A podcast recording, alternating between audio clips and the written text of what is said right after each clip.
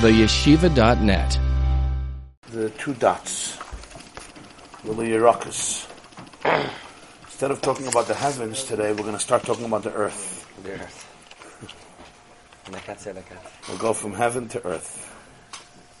From the mazalas to the fields and the orchards.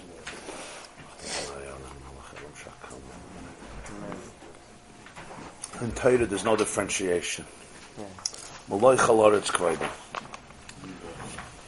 So let's recall the beginning of Rosh Hashanah, the Mishnah. The Mishnah established that the first day of Nisan is a Rosh Hashanah for kings and a Rosh Hashanah for holidays. On Pesach is the first holiday.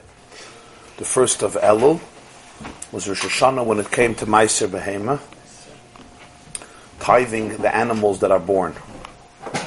That was according to the first Tana, Reb Meir, Reb Elazar, and Reb Shimon say no, it's the first of Tishrei. The first of Tishrei was a Rosh Hashanah for a few things. Rosh Hashanah for years, which there were different interpretations what years means. If it means for non-Jewish kings, if it means for the seasons, according to Rabbi Eliezer's opinion that the world was created in Tishrei, or does it mean Yom Hadin, it's the day of judgment and reckoning for the entire year. It's also the Rosh Hashanah for Shemitah, the beginning of the sabbatical year. You start Rosh Hashanah, the first of Tishrei, and the beginning of Yovel, the Jubilee year, the 50th year. But then the Mishnah added, it's also Rosh Hashanah when it comes to saplings, little trees, Natiya, and finally when it comes to your Yerukas, to vegetables. That's the end of the first of Tishrei. The next piece is going to be the first of Shvat, which is finally the Rosh Hashanah for trees, and that concludes the Rosh Hashanahs in the Mishnah. So now the Gemara, after discussing the previous elements of the first of Tishrei, which got into a long, got us into a long discussion about Shemitah and then Yovel and saplings, and then the arguments about when the world was created and when the Mabul was, and the relationship between the two arguments, etc. So now the Gemara goes back to the next line in the, the next word in the Mishnah, which is that the first of Tishrei, which we call Rosh Hashanah, is Rosh Hashanah liyirakas, Rosh Hashanah for vegetables. So again, the Echad b'Tishrei is Rosh Hashanah l'shanim, l'shmitin, liyoivlis, l'netiya, v'liyirakas, and for vegetables. Zog de Gemara, Tana, you see the two dots in the middle of the page. Tana, there's a brisa in Masech Rosh Hashanah, which specifies this a little more specifically, with more detail. It says that the first of Tishrei is Rosh Hashanah for three things: liyirakas, for vegetables, lemaisris, for maisris, which we're going to explain, valanidarim, and for pledges, for promises. Now, in our Mishnah, just said it's Rosh Hashanah for uh, for shanim, for shmitin, for yoivlus, for netiya, for yirakas. It didn't say maisris, it didn't say nidarim. But this is what this brisa adds to our Mishnah. So the Gemara is going to analyze. First of all, the Gemara says, Liyirakis ninhu. What does it mean that Echad B'Tishrei is Rosh Hashanah Liyirakis, or Rosh Hashanah for vegetables? What do we mean? What do we have to know about vegetables? And why are we busy making a deadline of a year in the beginning of a new year for vegetables? What's the problem? So the Gemara says, it's relevant for Meiser Yorak. It's relevant for the Meiser that we give from vegetables. And here we come to the basic idea. All produce, everything that grows from the ground in Eretz Yisrael, is obligated in trumas and in meisers. In certain amount of it has to be tithed and given away to those who have less. So that includes vegetables, meiser. We also have a halacha that is, every year gets its own meiser of that crop, of that uh, of that produce of that year. In other words, it's not like I take five years of produce and I just give ten percent of it as meiser. No, the the produce of Tovshin Ayin Vav has its meiser. The produce of Tovshin Ayin Zayin has its meiser. In fact, I can't take from the produce of Tovshin Ayin Zayin and give an extra ten percent of Meiser in order to fulfill my obligation on the produce of Tovshanayim Vav. Tax system works the same way. Right? Yes. Everybody tries to get the. Uh, Yeah, yeah. You have to give the taxes from that year. The reason is because the pasuk says in Parshas Re'eh, Aser to Aser. We read it on Yom Tif also. Aser to Aser. Es kol tfu azarecha yoytze asada. Shana Shana. Tithe, you should tithe all the grain that comes from your seeds, that emerges from your field, year by year, Shana Shana. What's Shana Shana year by year? Meaning every year is self-contained. Shana Shana twice. Doesn't, it can't just mean every year. In other words, don't skip a year. It's an obligation for every year. Because then they wouldn't have to say Shana Shana twice. Shana Shana twice means me it's year by year, so to speak, year by year by year. I can't take from one year for another year. So therefore, I have to know what is the beginning of the year. Which vegetable is considered Tovshnai involved? Which vegetable is considered Zion? Which cauliflower, which broccoli, which tomato, which cucumber, which squash is this year and which is past year. So you need to have a Rosh Hashanah. When is that Rosh Hashanah? So that Rosh Hashanah was established as Echad B'Tishrei, that's Rosh Hashanah. That's a very important idea. Frag the Gemara, Heine Lamaisris. If this is the case, why in the Brisa does it say Liyirakas Ulamaisris? This is Maisris. Our Mishnah just says Liyirakas, which means for the Meiser of vegetables. The Brisa says it's Rosh Hashanah for vegetables, and it's Rosh Hashanah for Meiser. What Rosh Hashanah for vegetables means for Meiser that the time of the beginning of the year when it comes to halachas of Meiser is the first day of Tishrei. And for the Gemara, no, there's a difference. Tana de Rabbanon, the Katani de Reis. The Brisa, which generally gets into specifics more than the Mishnah, generally the Mishnah is written in a more brief and concise fashion than the Brisa. So therefore, in our Mishnah, it just says Yirakas. In the Brisa, he gets into details.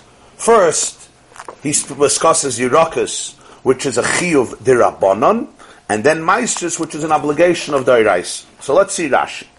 Rashi says, really Yirakas, Meiser Yarak, Le'inyan Chadash V'yashav. Yirakas is, as far as the Meiser, you have to give from vegetables, in terms of the new and the old. What's the Nigish? Ain't termin miyerek hanilkat erev Rosh Hashanah, ala nilkat achar Rosh Hashanah. I can't give truma or Meisers from vegetables that I plucked, that I harvested before Rosh Hashanah, on that which I harvested after Rosh Hashanah. So you have an interesting mitzias. The field is ready. The vegetables have grown to full maturity. You want to harvest them. What is the time that establishes which year it belongs to Meiser? Not when it grew. They both have grown, say, in the spring or the summer of Tavshnai and Vav. It's actually when I'm like it them, when I collect them. So this I cut off, I harvested Erev Rosh Hashanah. It's and Vav vegetables. This I harvested a day after Rosh Hashanah.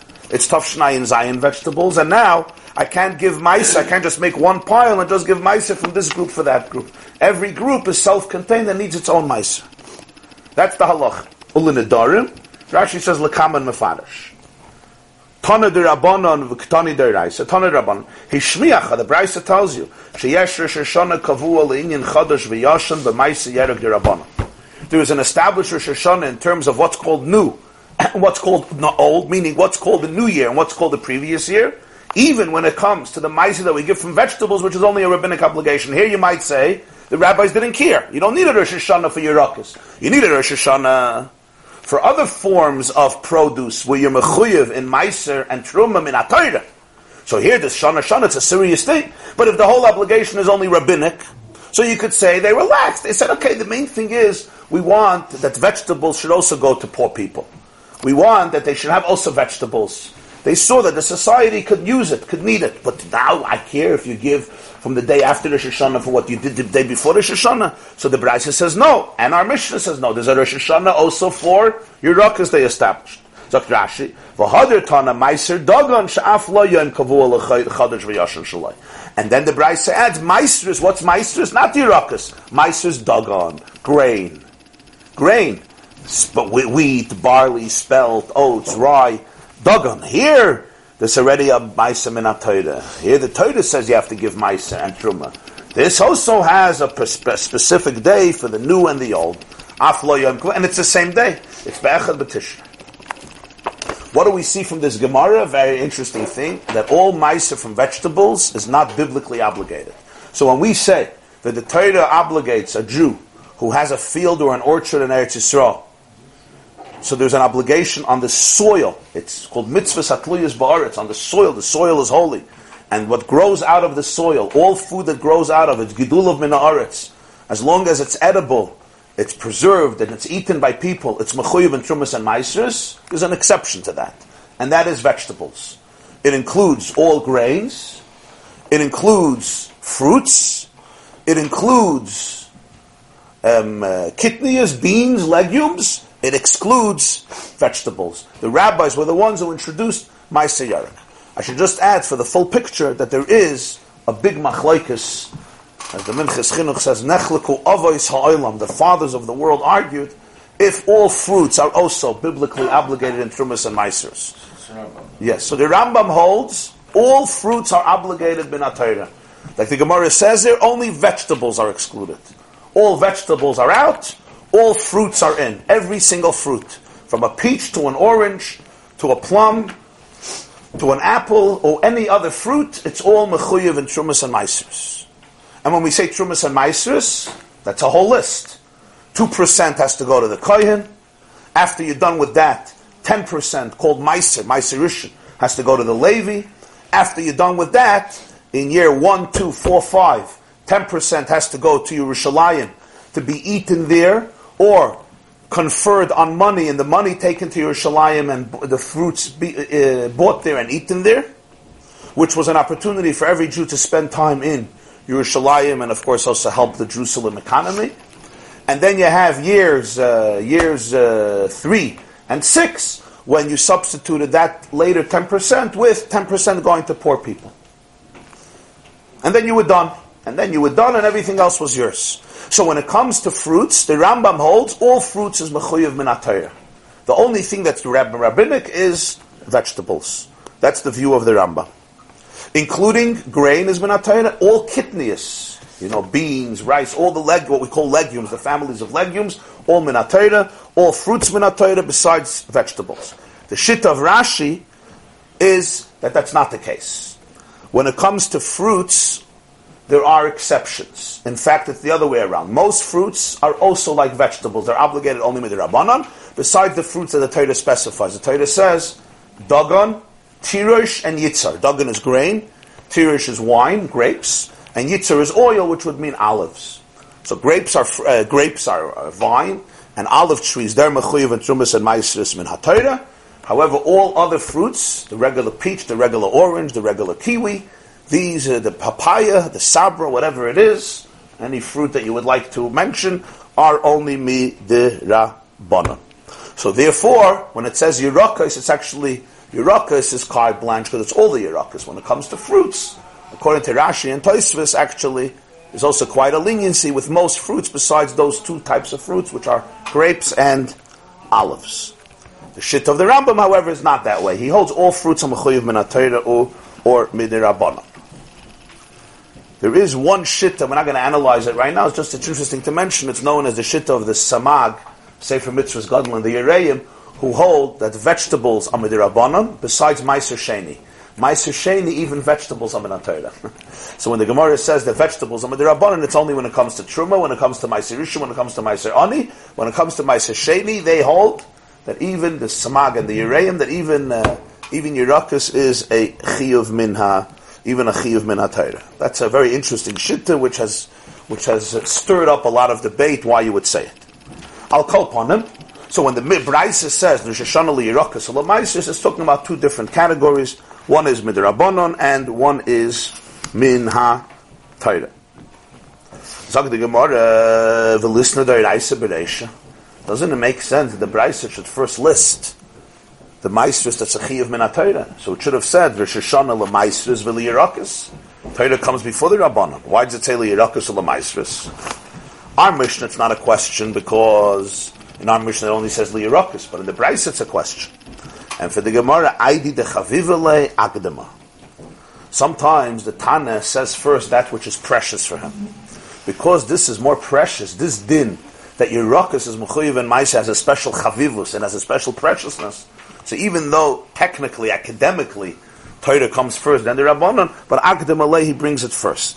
Why would this have a chavivus for him? Because two things. First of all, it's a chiddush, it's a novelty, because it doesn't say in Torah. And second of all, there's the famous Gemara Masechta Avodah that the Jewish people say, I rave "Arevim alai divrei soifrim, ki toivim doidecha miyoyin." In Shashirim it says, "Your love, your love is more precious to me than all the wines." So Chazal explained the Gemara Avodah Zarah that the Knesset is all the Jewish people tell Hashem, "Arevim alai divrei soifrim, yoiser miyena shal Torah." It's sweet for me, divrei doidecha, the words of those who love you, more even than the wine of Torah. There's a special chavivus to divrei sefer. Why is there a special chavivus to divrei sefer l'chayra? It's only at best an interpretation and an addition in order to create fences or to add. How can it be more precious than Torah? The pshat is, it's brought because even though obviously the obligation in Torah is always more intense than the obligation when it comes to Divrei Sofrim, you can't compare, and the penalties are different. This is biblically obligated by Hashem directly, and this is from the rabbi, so you can't compare it in terms of, of stringencies and leniencies and a suffix derais and a suffix derabanan, etc. But there's a certain there's a certain quality to mitzvahs derabanan that is has a, a, certain chavivus, an affection that doesn't exist in mitzvahs derais. To give an example, in a relationship, I know we're not holding at that stage of the day yet. It's a little too early for this. But uh,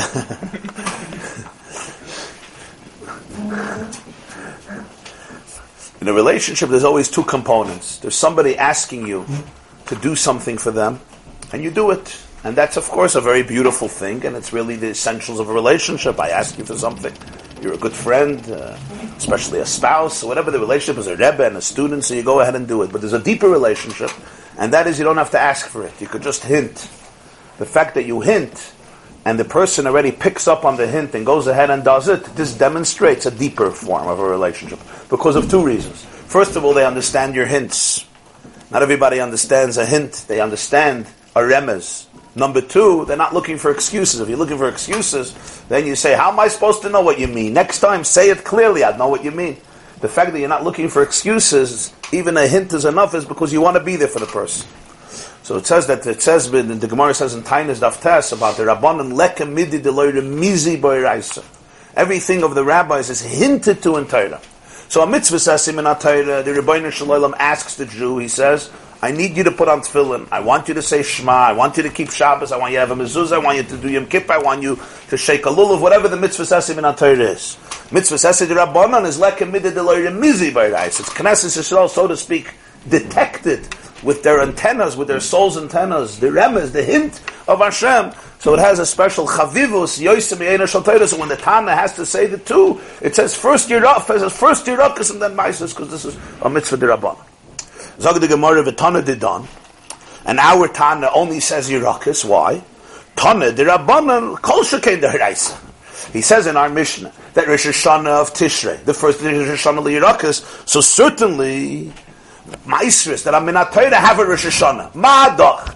That only the Rabbanon, vegetables have a Rosh Hashanah. And you can't separate from one year for another year. Certainly minat Torah, that's the source of it all, certainly has a Rosh Hashanah. So our Mishnah is, is, is trying to be more brief, so therefore just says Yirakas and automatically you will learn Maestras. Rashi says, V'tana didon, the tunnel Yirakas will tunnel Maestras, Tana de Rabbanon Vashmin and the Yom Kavualai we find we learn that even a rabbinic meiser has an established day. The kosher Certainly, those vegetables. I mean, those fruits and that grain that you have to give minatayda certainly has, has, has an shana. Shana shana will apply for them. Um, Ah, now you're asking a good shaila. He says, okay, the kol shekain is that it has a Rosh Hashanah. You're not going to give rabbinic ma'aser Rosh Hashanah, not biblical ma'aser Rosh Hashanah, when the whole idea of Rosh Hashanah comes from, from a chumash, Shana Shana. But you're asking, how do you know the date of Rosh Hashanah? You still need a date. The Brisa tells us a date. Echad B'Tishri, the Mishnah doesn't say a date. Maybe, maybe the Meiser Minat has a different Rosh Hashanah, has a different date. That's the question. Oh, we see by by fruits, it's not it's not Tishrei at all. It's Shvat. Either it's Chodesh Shvat or Tu Shvat by Shamir Besilo. And here he doesn't. Uh, the Mishnah ignores the date. So this question the Turei Even asks. The Shagas Aryeh in his commentary on Masechta Rosh called Turei Even, he asks this question, and he answers and he says that the answer of the Gemara is as follows. Then when the Mishnah says that Echad B'Tishrei is Rosh Hashanah for Yerakas, it means Kol Shekain, that for grain, which has been Atayr, the Rosh Hashanah is Echad B'Tishrei. Why? Because if the Meiser of Torah, if in the Meiser of Torah Rosh Hashanah would have been on another day, so then the rabbis would have also established Rosh Hashanah for vegetables on that day. We have a cloud, the Gemara says in many places, Psachim Kol, the tikkun came the raisa tikkun. The rabbis made their takanas, but they always followed the pattern and the structure of Torah. Huh? It wasn't coming in a vacuum. You know, we're going to create a whole new set. It was always following the structure of Torah. So that's what the Turei Even says. If it would have been another Rosh Hashanah, the Yerakas would have also been another Rosh Hashanah. Since they established Echad B'Tishrei, wasn't out of the blue. It's because grain is Mechuyev in Meiser, of course, and what is the date? The cutoff time for the new year would be Echad, Echad B'Tishrei.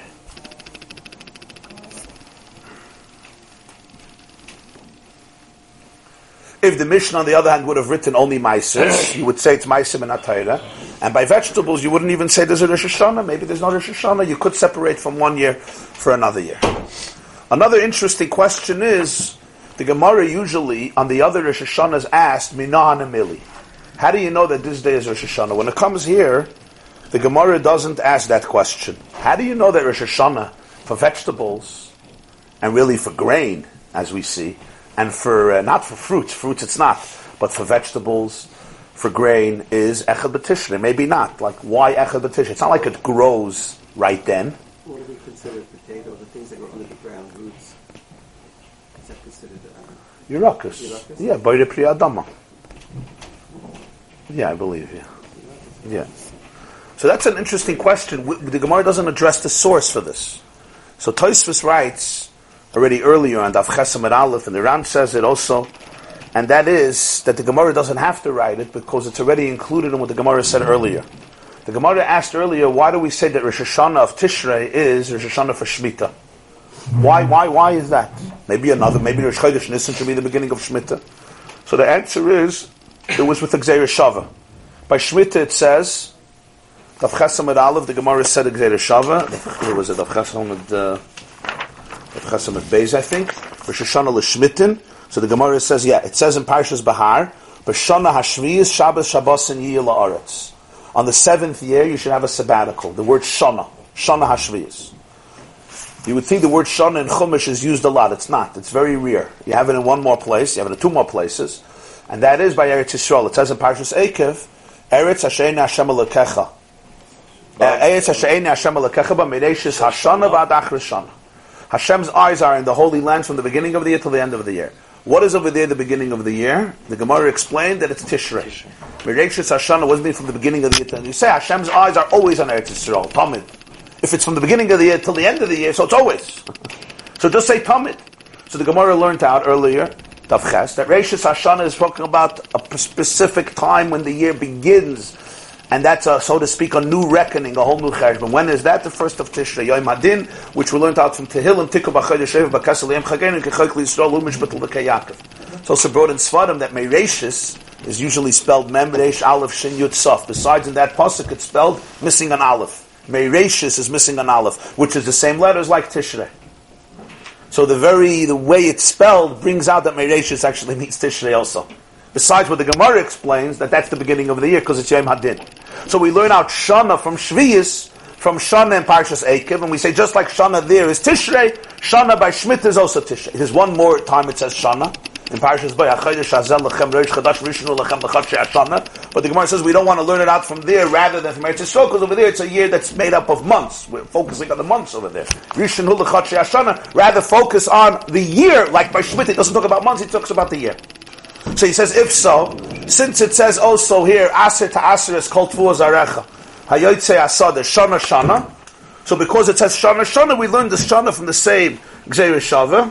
What's the Gzeir Shava from Tishrei? Mereshis Hashana by Yisrael, and therefore we know that Meiser Dagon also comes, also happens by Echad B'Tishrei. The Gemara doesn't even mention it, so you have to say that we assume, since the previous sugya, spoke about Shmitten, which is the same day, and that was the source for Shmitta, so it could be the same din, the same source for that. That's what Toysfus Tain is on Avches Amid Aleph. He, he doesn't say for sure, he says Veshema. He says Veshema, maybe this is the source. Asher Tasher is called for Zerecha Yetz Asad Shana Shana. You learn out Shana Shana from Tishrei. He brings one more one more possibility, Taisvis over there, and that is Dav and Aleph, and that is that Meiser is depends on Shemitah. In other words, the Jews became a Chuyev and Meiser once they became a Chuyev, once they started to count the Shemitah years. And since Shemitah begins on Echad B'Tishrei, so since Meiser is, is, is dependent on the Chalois of Shemitah, so therefore it follows the same structure. When Shemitah begins, you're going to start Meiser a different month. The whole din of Shemitah didn't begin. Shemitah begins the count of Shemitah begins in Tishrei, year to year, seven years. So that's the second word, but perhaps the Gemara didn't have to explain that Meiser automatically follows the same pattern of Shemitah, and Shemitah we already explained that it starts in the first of Tishrei and why. Sagt the Gemara weiter. The listener Meiser.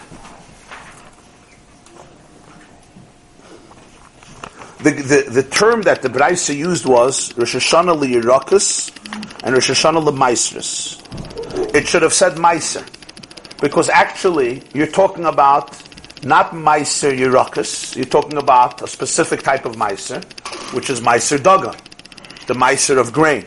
Why does it say Meisris Loshen Rabim in the plural?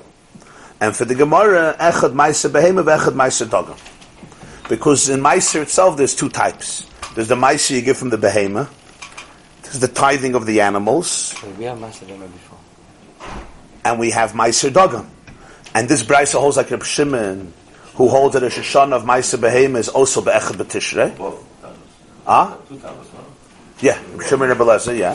So therefore, the one taka, the first shitta was that Meiser Behema is Rosh Chodesh Elul. But then you had Rebbe Lezer and Rebbe Shimon, and Rebbe who hold that it's Be'echad B'Tishrei. So this Brisa holds the same way. So he says, Liyirakas, but also Lamaisris, plural.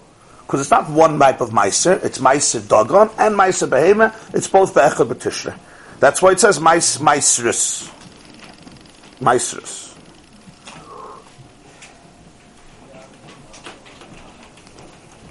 Zog the Gemara weiter, v'lisne yerek. It should say yerek, vegetable. Why yerok kois, loshen rabim. And for the Gemara, trey gavne yerek.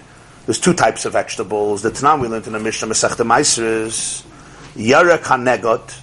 There's vegetables that the common practice is you want to tie together in a bundle. So then it becomes mechuyev and meiser misheya aget. From the time that you bundle it together, that's considered gmar malachta. That's considered you finished the work. Remember that everything that grows, there's two things. There's the time from when it becomes mechuyev and meiser, and for that you need gmar malachta. You have to finish processing it. It should be done. It's not just enough to harvest it. You have to process it. It should be ready. That's called gmar malachta. Different fruits, different vegetables, different grains. What's called gmar malachta. So he says when it comes to vegetables, if it's negot, if you want to bundle it, so then mishia agate. That's called gmar malacha. And from that time, you can't eat from it even as a snack. Till that time, you can eat from it because you're not mechuyev and meiser yet. Midirabanan, you can, can't eat from it a permanent meal, only achilas a snack. But once gmar malacha happens, now you can't eat from it at all. The eshenoi negot, if it's not a vegetable that you want to bundle up, so then mishim ali is hakli. The moment you fill up the vessel with the vegetables, that's called gmar malacha. Well, Rashi is the word between from the year to nilkat. Doesn't mean a nilkat, it means a. That's the. It's nilkat. In other words, what's the Which Rashi talking about? talking about uh. Oh no, no. It's No. two, yeah. So that's what I'm saying. It's- It's two separate things. Right. One It has is to be a lagabi yes, year. the gabi the year. It depends when you harvested it, Right. when you plucked it. That's the year. In other words, let's say I cut it off in the month of Sivan. Becomes mechuyev. I am not. Ataza, ataza. It, the moment I cut it off, that's the year of the meiser. But I may not be mechuyev in it till I finish processing it. Right? Yeah, exactly. Just like when it comes to grain. If you're taking it home, it has to see the face of your house in order to be mechuyev. But what's the year? The year is the year when it was growing. Over there, it's when it grew, when it grew a third, not when I when I harvested it. So there's two separate things.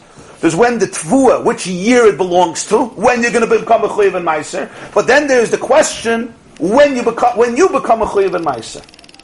Once you become a Choyev Meiser, I don't count this year, even if I'm a Choyev Meiser only now. I count the year when it became a Choyev Meiser. When it grew in that particular year. So here also, the has become Mechuyev and Meiser after their process. And vegetables don't need a lot of processing. You put it in a keli, that's called gmar malacha. What are you going to do with vegetables? It's ready, it's ready to go. Yeah, you have a beet, so it's ready to go. You put it in a keli, of course you have to peel it, sometimes you have to cook it, whatever. But it's ready to go. Tvua is more. Tvua, you need a whole processing. I mean, there's, there's uh, you know, everything in Masechta Shabbos. There's the harvesting, and then there's the threshing, and then there's the winnowing, and there's the the boiler, the selecting, etc. So you need, and then there's miruach, smoothing it out, uh, making a pile. If you t- if you're selling it, that's enough. If you're taking it to your house, it has to see your house. You're a pnei abayis. When it comes to yirakas, either it's bundles or you fill up the keli, and it becomes mechuyev and meiser. But the year is still when you harvested it. That's the year. So since there's different types of vegetables, so that's why the Mishnah doesn't say Yerek, the Mishnah says Rashi says. The common practice in these vegetables is you keep them in bundles. Mishia eged, Mishia aged, have it goyner lemaisa. Once you're ma'aged, Mishia aged, once you bundle it together, that's goyner. Gardener means the silo. That's called, you took it into the silo for Meiser. You're not allowed to eat from it even as a snack until you give Meiser. Goyrin basically means the place where you store grain. Called a silo, right? Generally, the chiyuv in Trumas and Meisris is once the grain hits the silo, once it hits the goyrin, in other words, it's, it's, it's processed completely and it's ready to be done whatever you want to do with it. You want to grind it, you want to sell it, so it's called you put it into the goyrin, into the silo. So here also, what's called the silo when it comes to vegetables, it means when you bundle it up. Tanu Rabbanan, we learned to Brisa. It's a very interesting uh, scenario. Liket Yerek Erev Rosh Hashanah. You collected, you harvested vegetables the day before Rosh Hashanah. Hashemesh, before sunset. V'chazar v'liket mishetovei Hashemesh, top of your Beis Amud Beis and then you continue to harvest vegetables once sunset happens. Yes. It has to be through a non-Jew because it's Rosh Hashanah. We don't uh, harvest uh, vegetables on Rosh Hashanah. Toisvis on top, Yud Beis and Beis says, Yerushalmi Mukila Benachrin. Yerushalmi says you're talking about a non-Jew. So now what happens? The Non-Jew, there wasn't a Jewish field. Uh, yeah, the non-Jewish, the non-Jew harvested the vegetables. So you have vegetables from before Rosh Hashanah, after Rosh Hashanah. Ein terminum ma'asrin mizalza. Yeah, you don't give yeah. truma and meiser from this group on that group. Because you're not allowed to give truma or meiser, not from the new vegetables of this year for the old one of the previous year, and not from the old ones from the last year on the new ones of this year. So if I have a hundred pounds of one vegetable before Rosh Hashanah, a hundred pounds of another of the same vegetable maybe, or the same field after Rosh Hashanah, I can't group them together and just give trumas and maisis from one for the other. What do you mean? After that, you can mix them together. I don't care. Mitzvah trumas and maestros. Each one needs its own trumas and maestros. You give ten, whatever it is. Truma is two percent. Meiser Rishon is ten percent. Meiser Ani and Meiser Sheni also ten percent. What's the difference? What's left over? It's not a ten percent the same hundred. That's the cheshbon. You might say, what's the difference? What's the difference if I give twenty percent of all the broccoli that I harvested after Rosh Hashanah? Yeah, or I give ten percent of that broccoli and ten percent of this broccoli. What's the difference? It's the same broccoli, but that's the chiddush. Every every year is self-contained, shana shana. Like you said, just like by taxes. you take a deduction this year, you can't use it from last last year. Shana shana. This year has its own chiyuv, its own chiyuv. If I take broccoli from Tavshin Ayin Zion, even though it was just a difference of one few hours, I was doing it till Shkia. So Shoshana, I got to go to shul. The guy says, I'll finish it up, right? So it was literally done before Shkia and after Shkia, a few minutes. He says, no, this is Tavshanai involved, this is Tavshanai in Zion, it's two different chiyuvim. There's no IRS to stop you. Here. But here it gets a little more interesting. Im Hoysa Shniya, if Erev Rosh Hashanah was not the first year of Shemitah, It was the second year of Shemitah. Nechneses l'shlishis. So the Rosh Hashanah now, remember, Shemitah begins on Echad B'Tishrei. Took me into the third year. So now you have an interesting Maisa. It's not just you have to give Maisa from both groups. It's a different Maisa. Shniya, Maisa Rishon, Maisa Sheni. The vegetables of the second year, you have to tithe 10% that goes to the Levi, and 10% that you have to travel to Yerushalayim and eat it there. Shlishis, the other vegetables that were harvested after Rosh Hashanah, Meiser Rishon Meiser Ani. 10% goes to the Levi, and 10% goes to poor people, and you completely have no obligation to go to your Yerushalayim. It's not even holy. It goes to poor people, and you're good to go. So it's a whole different category. It's not stam if it gets mixed up, yeah, You can just you have an issue because you have to give truma from each year separately. If it gets mixed up, you're actually giving the wrong meisers. Because part of the vegetables belong in your Yerushalayim and part of the vegetables belong going to poor people. Because year one and two was Meiser Sheni. Year three, year one, two, four, four, five was Meiser Sheni. Year three, six was Meiser Ani instead of Meiser Sheni. Year seven, there was no Meiser or Truma because the fields are ownerless and has free access to everybody, animals, poor people, rich people, friends, not friends, Jews, Gentiles, etc. Gemara weiter, Minan Emili. Rashi says, Shnia, first Rashi, on Yud Beis Amud Beis. Mashenilka b'shana Shnia shel Shmita. Whatever you harvest in the second year of Shmita, Meiser Rishon Levi, or Meiser Sheni b'Yerushalayim, or Mashenilka b'shana Shlishis is Meiser Rishon or Meiser Ani. Sagt the Gemara, Minan Emili, how do we know this? How do we know this chiddush that on the third year you go from Meiser Sheni and you switch to Meiser Ani? How do we know this chiddush? The fact is as follows. What's the question? The fact that you have to give truma every year to the kohen is not a question how we know. The fact that you have to give Meiser Rishon every year to the Levi is not a question how we know. The Torah says you have to do it, so there's no reason to make a distinction between one year and another year. The fact that the third year you have to give Meiser Ani says clearly in the pasuk, as we will see, that in the third year you have to give your your your tithing to the ger, to the converts, to the orphans, to the widows, which basically represents poor people who usually didn't have a source of revenue and income. So there's no question that the third year you have to give Meiser Ani. The question is, what's the source to say that on the third year Meiser Sheni stops and Meiser Ani substitutes Meiser Sheni? That's what Rashi says. Minan mili the beshlishis ein noyeg ba Meiser Sheni. He's medayik. That's the deal. It's not a question on everything. How do we know that the Meiser Sheni you have to quit on the third year? You don't have to give it like it's a psachidish. So he says, doesn't say there's no pasuk that clearly says all this. Year one and two you do this. Year three you do this. You have to learn it out. Amr Rabbi ben Levi, a very interesting diuk. The diuk is we have in Parshas Ki Savo a mitzvah known as Vidui Meiser, the confession of Meiser. Basically, the pasuk says, let's quote the pasuk. Ki sechala laser eskol maser bashana hashlishis nasa meiser. When you finish tithing, all the meiser, all the tithing of your grain on the third year, which is the year of meiser. Now, right away, our ear is perked. What do you mean? It's the year of meiser. Every year is the year of meiser. He calls the third year shnasa meiser. And he continues the pasuk. V'nasata, I'm going to read the pasuk. V'nasata la levi la ger la yosem v'almona v'achlu v'sharecha v'saveya. And you give it to the Levi, who's a poor man usually, the ger, the yosem, the almona, poor people, and they eat and they're satiated. So when you finish all this, the Torah says you have a mitzvah to basically um, do what's called vidui meiser, and that is that a person had to make sure that all the trumas and meises from all the three, three years were out of the house. If he kept it in his pantry, he has to send it out. He has to give it to the right people. You know, sometimes leave, people leave stuff in their basements, so you have to get rid of it all. It's called beer, the obligation of beer.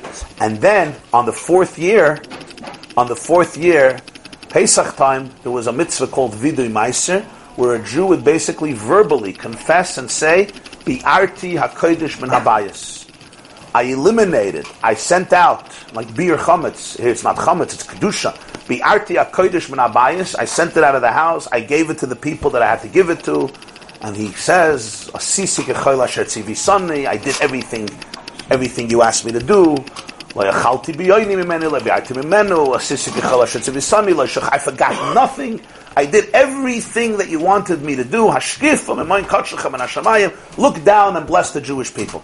This is called Vidui Meiser, and basically the time for it was the month of Nisan of the fourth year. After the third year is over, including all the residues of the third year, in the month of Nisan you had to make sure that everything of the first three years was out of your house, give it to whoever you have to give it, bring it to your Yerushalayim, you have to bring it to your Yerushalayim, and then there is this confession that you do that. What's the diuk here? The third year is called Shnas HaMaiser. Why Shnas HaMaiser? Shana she'ein ba'ela Maiser echad. This is a year where you only have one of the Maisers that you had in the previous year.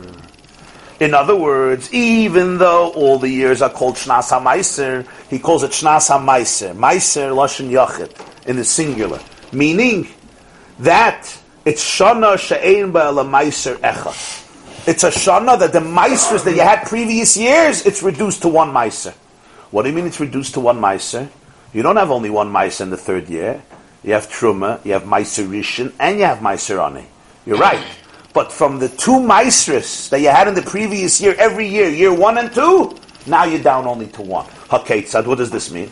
Rishon, you give to the Levi. Or Meiser Ani, and you also give Meiser Ani. How do I know you give Meiser Ani? Because it says clearly in the Pasuk you have to give it to the Ger and the Yosem and the Alman. I can't argue. But Meiser Sheni you bottle. Meiser Sheni gets nullified. Why? Because it says Shnas HaMeiser. This is the year of Meiser. What is the year of Meiser? It's the year that from the two Meisers you've been giving every year, you're down to one. Which one? Meiser Sheni you take out and you put in Meiser Ani. You have to put a Meiser Ani because it says you have to give the Ger Yasam and Alman. That's not a question. Why do you take out Meiser Sheni? Because it's called Shnasa Meiser. So Rashi Shana Sheini Noyig Ba'ela Echad Min HaMeiseris Shenagu B'Shtei Shanam Shalofanai. Year one and two you had two and now you're down to one. HaKetzad Meiser Rishon you think it Erech Shnasan Adheina. Meiser you continue giving. Or Meiser Ani, Yosef b'moka Meiser Sheni. And instead of Meiser Sheni, in lieu of it, you give Meiser Ani. Kediksiv, the Pasuk says, L'ger, L'yasem, Ula Almana. What is that? What's the common denominator of a convert, an orphan, and a widow? It's basically, Poverty. huh? Poverty. Poverty. That's the common denominator. The widow had nobody to support her. The orphan did not have a family to support him. The ger doesn't come in with property and assets and nepotism and families and so on and so forth. They didn't used to. Who Meiser Ani? This is Meiser Ani. Frag the Gemara one second. Why are you discriminating against Meiser Sheni? Maybe discriminate against oh, Sheni nami bottle. Why don't you say Shnas HaMeiser have a better geschmack of art? Shnas HaMeiser means the year when you give one Meiser, Meiser Ani. You're telling me alumnus. It's a year that you give two Meisers. It's just, it's called Shnas HaMeiser because Legabi, the first two, you're down to one. Although you're going to be up to two, because you're going to add Meiser on it. Why don't you say Shnasa Meiser means literally, it's the year of one Meiser. Shnasa Meiser, every year, you give more than one, and now you give only one, because Meiser Ani takes the place of everything. In other words, why don't you eliminate also Meiser Rishon? Why do you eliminate only Meiser Sheni? And you can, of course, ask also, the Gemara doesn't have to ask it because it's already included. Why, when you have to choose between the two Meisers, does Meiser Sheni go and Meiser Rishon remains? Even if you have to choose, why not leave Meiser Sheni and take away Meiser Rishon? But the question is really much more than this. Why not take away both? Shnas HaMeiser means one. And for the Gemara, Talmud Loimar, in Parshas Koirach, when Hashem speaks about the gifts that are given to the Kohen, he says, El Halavim Tedaber V'amarta Alehem. Speak to the Levites and tell them, Meis b'nei Yisrael es asher nasati lochem me'ita. When you'll take from the Jewish people the meiser, the tithing, that I have given you from them, b'nachalaschem, instead of your nachala. Nachala basically means assets of the land, inheritances. A nachala means something that you inherit, you bequeath, in terms of real estate, solid property, karka, earth. So the Levim did not own property in Eretz Yisrael as the regular Jew did. The Koyanim did not do, and the Levim. They had designated cities where they had to, in order to be able to live, but these were like the projects, so to speak. These were not the projects, but these were these were housings and cities that the, that the, the Torah gave the Levim as a place to live, but they didn't have an ownership in property. in terms of selling and buying. Why?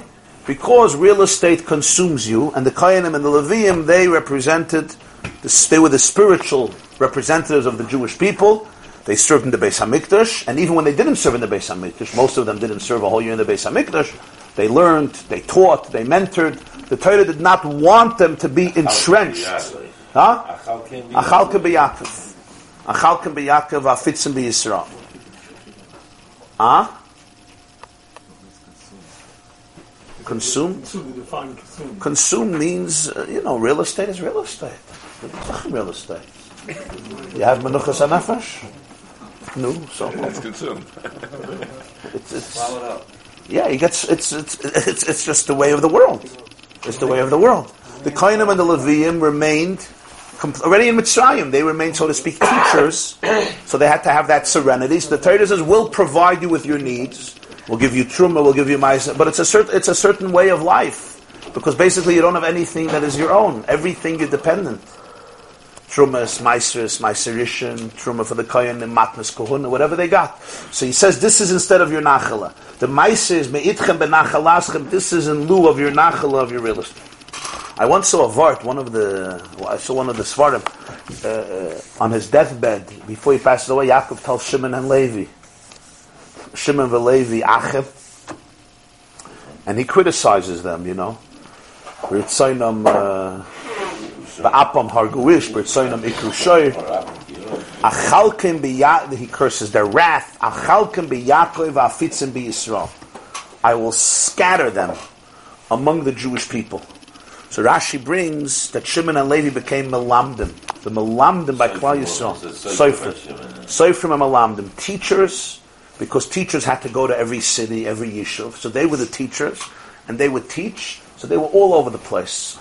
So al shot, you learn that it was a negative thing. You know, just scatter them all over the place. Don't have them together. I once saw a beautiful vart.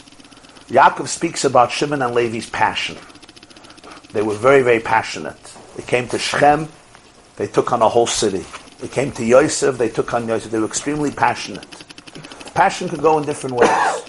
But the cloud, what he's saying is, who am I going to make teachers of the Jewish people? People with passion. A teacher who teaches children has to be full of passion. If he's passionate about it, if he's emotional about it, if he's connected to it, you can inspire people. If you have no passion, you can't inspire people. So therefore, he says that the meiser is in lieu of the nachala. So this is an interesting chiddush. Hikishi akasav lanachala. So the meiser that the Levi is getting, the Torah compares to a nachala, to a yerusha. Ma nachala, just like an inheritance, ein lehefsik has no hefsik. You don't say on year number three you're not a yoidish anymore. Nachal is permanent. Once you're a yoidish, it's always. Af my meiserishin ein lehefsik. So meiserishin is like a nachal; it has no hefsik, and therefore it applies to all years. So therefore, we don't say shnas meiser means only meiser oni and not meiser sheni and not meiserishin. Meiserishin remains a constant because it's like a nachala. It's instead of a nachala. Nachala ein lehefsik, meiser rishon ein lehefsik. That's the meiser of the Levian. Meiser sheni, on the other hand, gotta go because the third year he calls shnasa meiser, and that's in, that's inaccurate. Every year shnasa meiser. It means it's the year of one meiser because you cut off one of the two. Which one do you cut off? You cut off meiser sheni. That's how we know it. Now here you may ask a question, and that is, you're saying that meiser rishon doesn't have a hefsik. That's not mamish true. On the seventh year, Meiser Rishon does have a hefsek. it's not like a nachala. A nachala that you inherit, right? Ah, doesn't have a hefsek. But Meiser Rishon does have a hefsek. On the seventh year, you don't have to give Meiser Rishon. But the answer to this is Pasha. It's the same problem you have with Nachla Uh, that you give the Klai, so. On Shemitah, your nachal also has a hefsek. Right? It's not really my field. I mean, it's my field in the sense that the earth still belongs to me. It's not like somebody could go into the field. But I can't collect the rent. collect the rent. I can't collect the rent. So in some ways, you could say my nachal also has a hefsek. It's not fully mine. Let's put it that way. The produce does not belong to me. I share ownership with it with the entire Jewish people, not only with the Jewish people, with the whole world, and with all the animals too. Everyone has rights. Oh, so when you say ein lo hefsek, the nachal also has a hefsek on shmita. My sirishin is not going to be worse than the nachala. Everything has a hefsek. In other words, shmita is a time when everything becomes ownerless.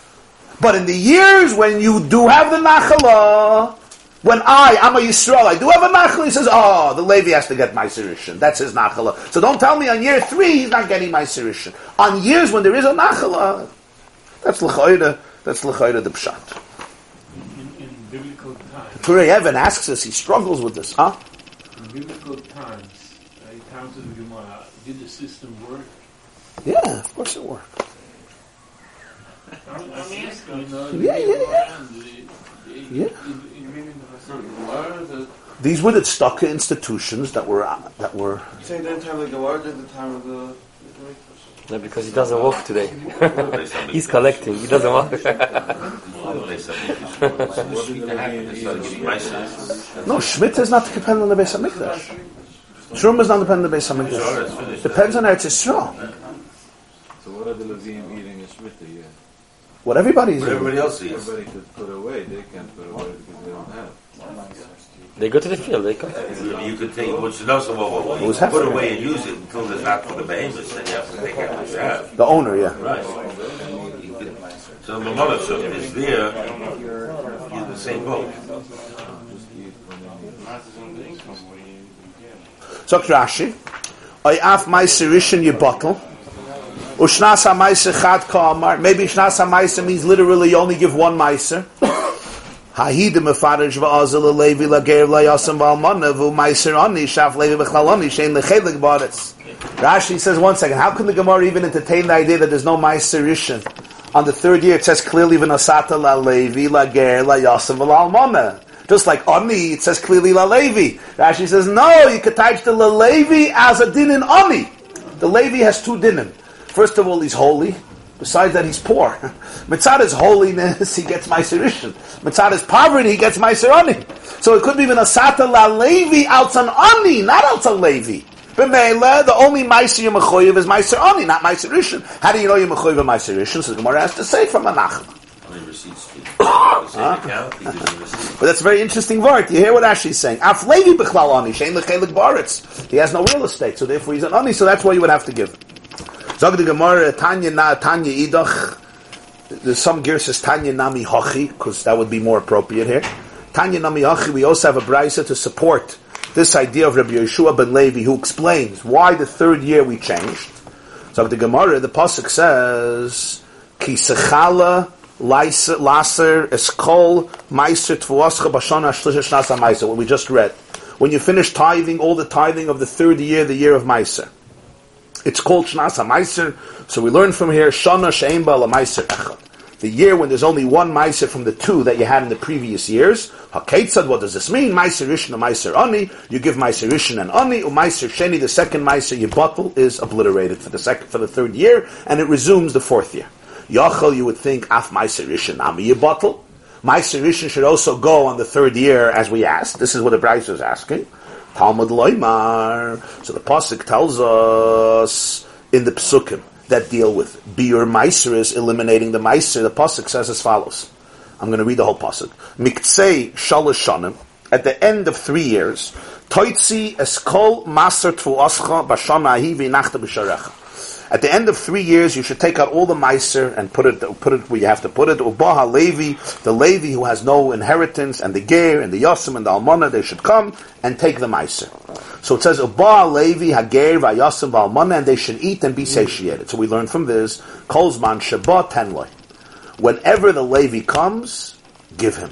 It says at the end of this of the of the three years, Uba Levi, the Levi comes, and the Ger and the Yasam and the Almana. So the Ger and the Yasam and the Almana means the Ger and Yasam Almana are Aniyim. Uba Levi teaches me whenever the Levi comes to get my Sirishan, give it to him.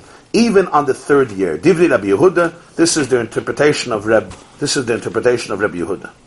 So basically, when Rabbi Yehuda is saying Uba, whenever he comes, give him. It means whenever he comes, whenever the Levi comes, even the third year, you give him. That's what it means. Now the question is, Rashi just told us before that maybe the Levi is getting Alts Meiser Ani, not Alts Meiser Rishon. So maybe Baha Levi, whenever he comes, you give him as Meiser Ani, right? But the truth is, if you look at Rashi, Rashi says, uh, Ubaha Levi, Lemeiser Rishon, Kolzman Shabbat, V'ha Shana Shlishis Ksiv, Miktei Shalashanim Ubaha Levi. This was said on the third year, Miktsei Shalashanim. So the Levi is coming. Oh, the Levi is coming to get the meisters from all the three years. He's coming to get. So you can't just say the Levi is coming My son. als Meister Ani because he's also coming to get the meisters of all the three years. That's the mashmalus. In other words, he's coming to get Meister Rishon, which is shaykh for all three years. So you can't just say he's coming to get Meister Rishon from the year one and two, and the third year he's coming to get Meister Ani, because that already says the Mefarshim say that's already. You have the other pasuk Yisachal is called Marshat Fuascha Benasata La Levi. We know that the Levi already gets Meister Ani. So this pasuk, which tells me he gets from all three years, means he gets Meister Rishon from all three years. So that's the limud here. You don't need this Ubaha Levi to teach me what Rabbi Yehuda is saying. You can learn it out from another pasuk. Because he tainas taka, maybe Ubaha Levi means he only comes from Meiser Ani taka. So therefore, Rebbe Lezer ben Yaakov says. The pasuk says by Meiser Rishon, "El halavim tadaber v'amar taleim kisikhu meiz b'nei Yisrael samaiser shenasati lechem meitam b'nachalaschem." When you take from the Jewish people the tithing that I gave you from them instead of your uh, real estate inheritance. In Kisha Akasav Lanachal, Rebbe Elazar ben Yaakov says the Torah compares it to a inheritance. Manachala in Lehefsik, Af in Lehefsik. Both of them don't have a hefsik, and therefore they also apply to the third year. So, uh, and therefore, we learn out from here that Shnas Hashlishis, the third year, you mechuyev in Truma, you mechuyev in Meiserishin, you mechuyev in Meiser Ani, you're not mechuyev in Meiser Sheni. I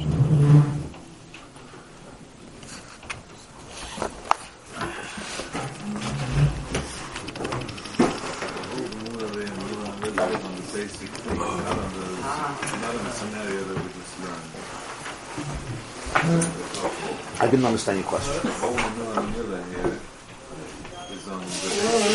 Didn't. No, on one din. How do you know that the third year you don't give Meiser Sheni? It's like a huge chiddush. Suddenly this Meiser gets cut off. Like we don't do this usually. Yeah, like the Torah says you have to give Meiser Sheni, and suddenly we make a whole year that you're off. Like why? Why are you doing that? We don't do that usually. No, we spoke right before. Right before we were talking about it, right? But it's a question of We spoke about the vegetables, that if you collect vegetables before Rosh Hashanah, and it's the second year, and then after Rosh Hashanah it's the third year, so the vegetables from before Rosh Hashanah goes to Yerushalayim. The vegetables of the third year doesn't go to Yerushalayim, it just goes to poor people. Yeah, yeah, so the one just wants to know, like, where did Chazal invent this whole Chiddush? there's no There's Masechta or there's- no, there's no Gemara's Bavli on Zeroyim, besides Masechta Brachas. The whole state is Zeroyim, which is all the halachas of Tumas and Maisus. We don't have any Gemara on it. Yerushalmi we have, not Bavli. You only have Masechta Brachas, the next Masechta is Masechta Shabbos. So basically, all the Masechtas that deal with Trumas and Maisus, you have Masechta Peya, Masechta Shviyas, Masechta Trumas, Masechta Maisus, Chala, Arla, Bikurim, Sheni. We don't have no Gemaras on it, nothing. So it's all discussed in different sugyas and shas. the, the person who is always taking care of the different things, so he has to be And constant follow-up. I'm telling you from personal, You mean the one you emailed it to? yeah, yeah, yeah, with everything. Because he's asked me for a few weird things. He wanted the combination of you and, and, and, and the shul together on one sheet. I have no idea. You have to be very, very, in everything, very specific. Fine, no problem. Particularly if you're paying for a park, he's going to try and piggyback, and you don't want to do that. Not for bad, it's just you have to be, everything's a havamina. The maskana, you have to write it down. Got it. Okay. So, Thank you for the emails. Problem. I saw you were very specific in the email. I was Yeah, impressed. everything, you have to be very specific. I know, I know my customers. It's not, not for bad. It's Yes, you just have to know. Certain havaminas, Yeah, yeah. and the maskana at the end. Okay, this is what we're doing. Right. Okay. On the seventh year, when people don't, well, I guess only farmers don't really have an income. Sitting inside out. Which uh, which meisters are they? They In the seventh year, you're exempt from everything. from everything. It's hefker. It's ownerless. Right. So if you have no income, If I don't own something, I don't have to give meiser from it. I don't own these fruits. So the seventh year, there's nothing. I mean, was- Shemitah is quite a I'm kind of revolutionary middle, idea. So I'm a little bit confused, but I mean, imagine you have a bank account. But then there are people. But that's only. Uh, no, not the bank out of Hefka, the, the profits, all the interest, all the interest. You have a bank account which has a lot of money, it's making a lot of interest every year, Yeah. and everybody is entitled to uh, sign a checkbook a whole year. It's not a simple thing. That's where the pasuk says in Parshas Ba'ahar, "V'chisoimru," the Jews people are going to say, "What are we going to eat in the seventh year? What are we going to eat? Man loichal b'shana hashviyas. What are we going to eat?" So he says, "V'tzivisias berchosi." The blessing is going to be so powerful on the sixth year. The crop, the produce of the sixth year is going to be so abundant. You're going to have for year six. You'll have for year seven, and you'll also have for year eight. Yeah, all the way till year nine. Because remember, on seven you're not planting. So you actually have to plant on eight. So eight you also need. Till it's going to grow on eight. So he says you're going to have enough for three years. You're going to have enough for six. You're going to have enough for seven. And you're going to have enough for the beginning of eight. Till it grows eight. This is an interesting thing. If man was making the religion, he's to put this clause there. That's a, that's that's an interesting point. Yeah, we once did a lecture on that. Like uh, when you speak about, you think about the Torah. Who made the Torah, right? If somebody wrote it, if a human being wrote the Torah, say Moshe Jefferson wrote the Torah, yeah, you have to have seichel what to write, what not to write. If you're making up a religion, one of the worst things you can do to people is tell them that in this and this year you're going to have so much produce that it's going to last for three years. Because how are you going to manipulate nature? Exactly. How are you going to manipulate? The first time Shemitah comes, the Jews will say you're a liar. The first time there was a Shemitah, they have to say you're a liar. Right away, and it's over. Don't tell me this is God. Tell me that you made this up in your bathroom. You understand? The first time you, you don't write things that immediately you could be. Who, who could who could manipulate nature? Who could manipulate nature? Hashem. Huh? Hashem. Okay. if I own that's my point. easy one. Say it. No, it's a very interesting thing. Nobody's saying he was a fool. You, you, you can't. You, you're not a fool. You want people to believe it's God. You got to.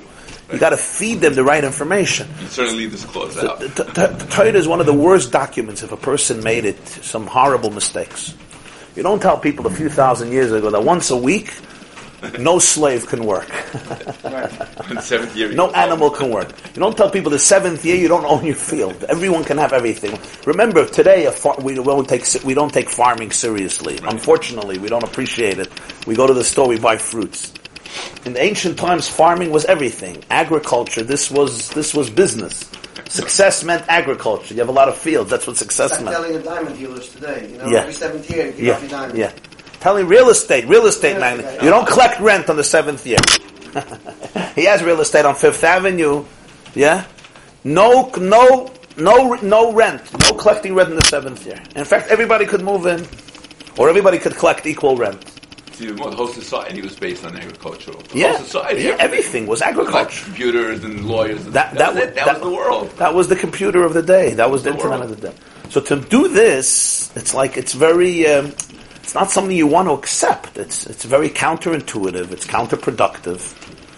Besides Shabbos, every week they have to stop is also okay, but that for people is geschmack, but for slaves. And, and, and the seventh year was even animals. It was everybody was equal, even animals. It's not like you can't even fence in animals. You have to give animals also the right to eat. So it's like everybody's equal. Jews, non-Jews, animals, people, everybody. And you promise them that they're going to have abundance. So these are some of the things that are very uh, interesting in Torah. Huh? They did it. They, they check out the next year. It's CVCS Berchasim. The fun part you can't really promise, but the other parts I can see getting past. Not collecting rent on the on the seventh year, I can get that back. Karl Marx, that's what he did essentially. You mean inspire people towards socialism? Right. Everyone's That's what- socialist. There's a It's- gun it's- to their it's- head. Seven years. That's full time. There- That's not every seventh year.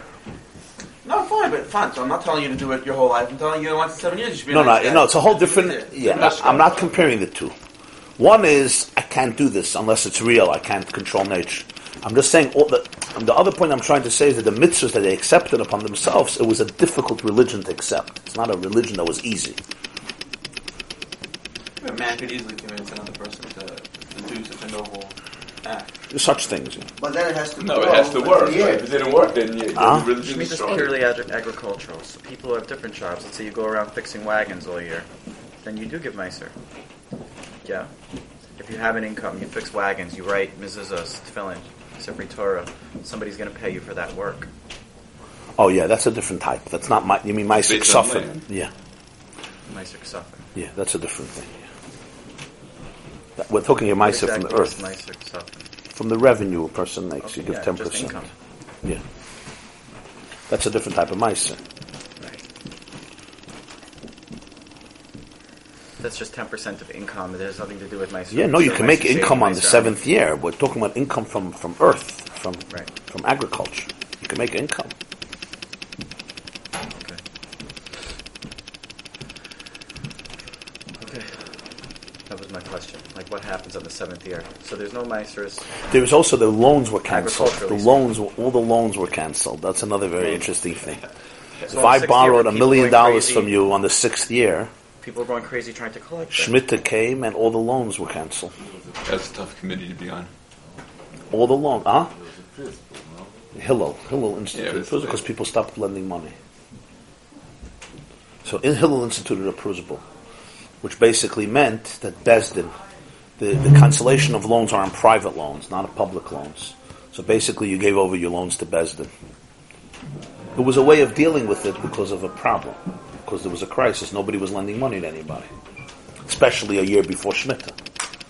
The guy won't pay back, and uh, Shemitah comes and it's over. You don't own the money. But this is also a fascinating idea. Shemitah comes, all the loans are cancelled. It's like basically we start all over again. Reset. Huh? Yeah, it's fascinating. I lent you a million dollars, the same every week. and I don't owe you the money. Nobody lent a million dollars. It's a brand new creation. no, even even in, even adjusted for whatever, there was no such thing as such. Uh, You didn't need, like, you weren't investing in, in It's still You weren't loans. buying a house, still- huh? The concept still exists. Yeah, the Loans, concept, yeah. a lot less debt.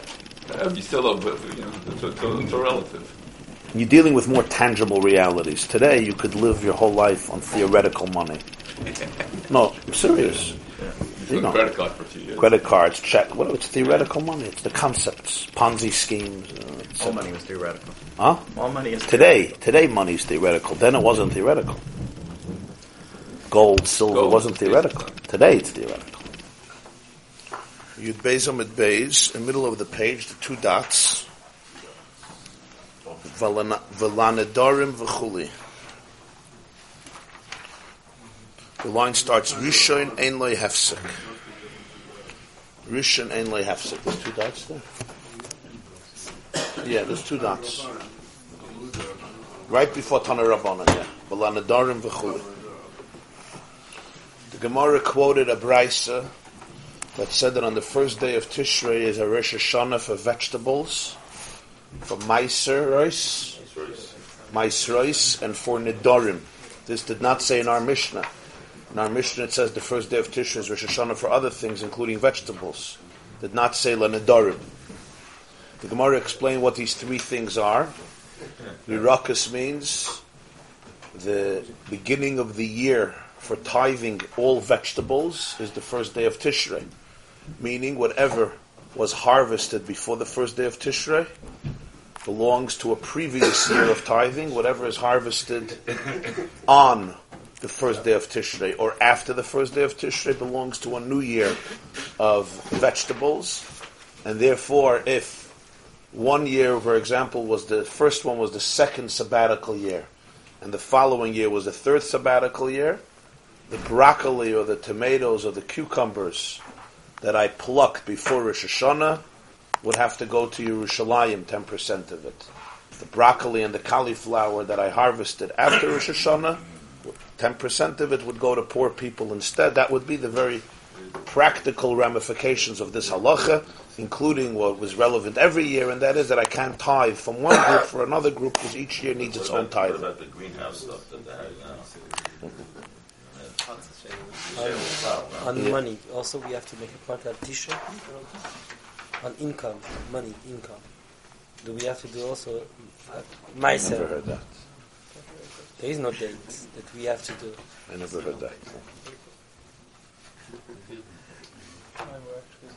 Said, uh, Rosh Hashanah is master. Now, the, the, the what was Maestris? Maestris represented Maestris that are min haTorah, not vegetables, which are a rabbinic obligation to tithe.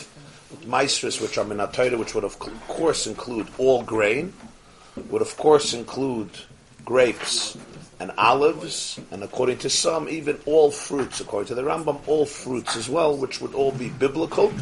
There, too, the cutoff time for Meiser, in terms of grain, not fruits.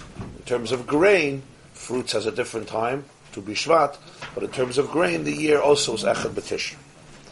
The Gemara continues, V'la Where does it say in the Brisa. We quoted a Brisa on Daf Yud Beis Amud Aleph, right, which the Gemara analyzed. If Yud Beis Aleph, we quoted a Brisa. Right after the word Valayirokas, the Beis Amud says Tana Liyirokas Lamaisis Lanadarim.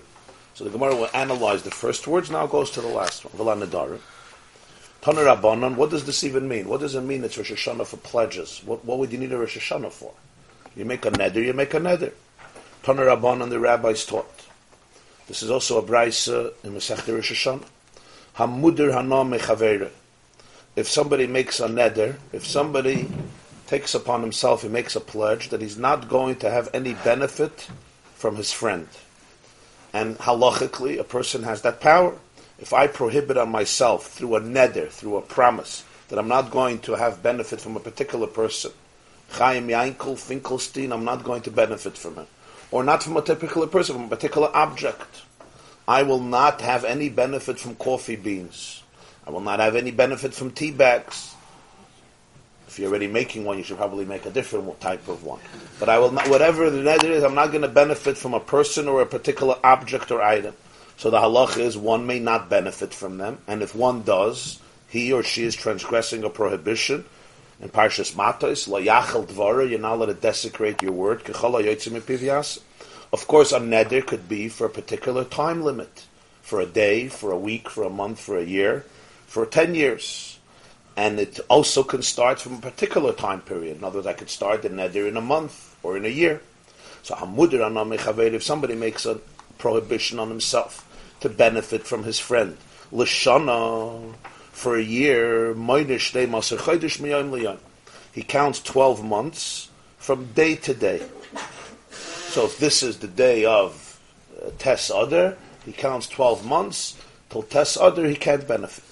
What happens? What if he says, L'shana zu, I'm not going to benefit from you. I'm making a neder not to benefit from you during this year. Even if it was on the 29th of Elul, kivan she'igia yom echad b'tishrei. The moment the first day of Tishrei arrives, also shana, the year has passed, and already the next day he can benefit from his friend. The neder is over. Why? Because Rosh Echad b'Tishrei is Rosh Hashanah l'nedarim. That's the meaning Rosh Hashanah l'nedarim. When I say I'm not going to benefit from you during this year, what does this year mean? When does this year begin? When does this year end? So that's what the Brisa tells us. It begins on the first of Tishrei and it ends on the 29th of Elul. So therefore, even if it's only the 29th of Elul and there's only one day left of the neder, that's fine. Shana Zu is Shana Zu. There's only one day left of the year. That's the meaning that Rosh Hashanah L'Nadarim is the first day of Tishrei. If Rosh Hashanah L'Nadarim would be Rosh Chodesh Nisan, so then Shana Zu would be six months. I wouldn't be able to benefit from you till Rosh Chodesh Nisan. That is how the Gemara explains it. Based the Gemara quotes the Brisa that explains it. The Gemara explains.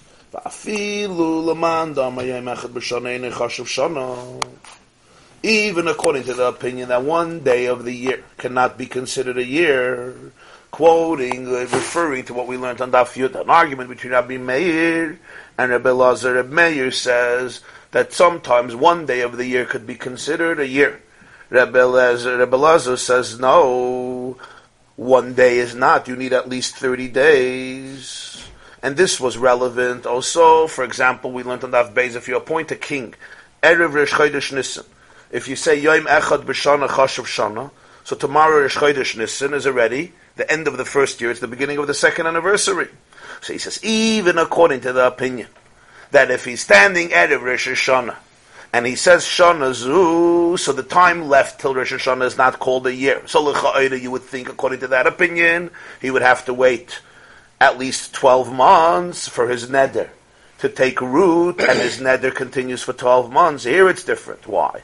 Because L'tzure nafshe kabbalah For whatever the reason this person made this neder, it has a common denominator. He's accepting upon himself to aggravate himself, to deprive himself from something. Whatever it is. Either he thinks he's hurting the other person, or he thinks he's hurting himself. That's already, uh, for that you have to deal with your own stuff. What do you gain by making this neder from this person? I'm never looking, I'm never having, I'm never walking into your house. But what the common denominator is, Litzuri Nafshi Kabbalah, is accepting upon himself some aggravation. Mission was accomplished. One day, mission was accomplished. He was mitzvah, he was aggravated. So therefore, even one day can work as a year. Nissen. Frag the Gemara, how do why does the Brisa say it's Tishrei? Maybe it's Nissan. I mean, Nissan is also called Rosh Hashanah. How do we know it's, it's Tishrei? And for the Gemara, b'nedarim halach hachalashim b'nayadam. By nedarim, the concept is in halacha, you follow the language of humans. In other words, we accept as meaning what people usually refer to as Rosh Hashanah. Since usually what we refer to Rosh Hashanah is the first of Tishrei, not the first of this, and even though the Chodesh Nisan is also a Rosh Hashanah for particular halachas. So when somebody says in a neder, Rishana Zu, Lashon Bnei Adam would be Tishrei, not Nisan, and that's why the Brisa says it's Rosh Hashanah le, the Rosh Hashanah is Be'echad B'Tishrei. Here you have to understand why our Mishnah doesn't bring this. Why would our Mishnah not bring this halacha? That Berosh Echad B'Tishrei is Rosh Hashanah le it's difficult to understand. So one answer that Tosfos gives earlier on Daf Zayin, and this is also brought in other Rishonim, the Rashba and the Ran is, because the Gemara says before that the Mishnah mentions Rosh Hashanahs where a year begins, not where a year ends. Here the Rosh Hashanah is for the end of the year, right? It's not for the beginning of the year. If I say that the Neder is for this year, so it ends on Rosh Hashanah, it doesn't begin on Rosh Hashanah. We count in our Mishnah things that begin on Rosh Hashanah, not where the year begins on Echad B'Tishrei. Here, the year ends ends on Echad B'Tishrei. Another explanation is the Ritva says that since the Gemara says that by Nedarim you follow Lashon B'nei Adam, this actually means that if Lashon B'nei Adam, if in this particular town or community they call Echad B'Nissen Rosh Hashanah, so then you would have to make Echad B'Nissen Rosh Hashanah. So therefore, the Mishnah doesn't say this din because this is dependent on the nature of the community. It's not an absolute halacha. The Mishnah is discussing absolute times of Rosh Hashanah. It's not absolute. We call Echel B'Tishres Rosh Hashanah. If it would be another day, it would be something else. If you would call Chanukah Rosh Hashanah, I mean, we don't call Chanukah Rosh Hashanah, but the concept is it could be Rosh Chodesh Nisan just as Rosh Chodesh Tishra. Of course, today when the minhag is that everybody calls Rosh Hashanah Echad B'Tishra, of course, this halacha remains valid that when it comes to Nadarim, this is called Rosh Hashanah.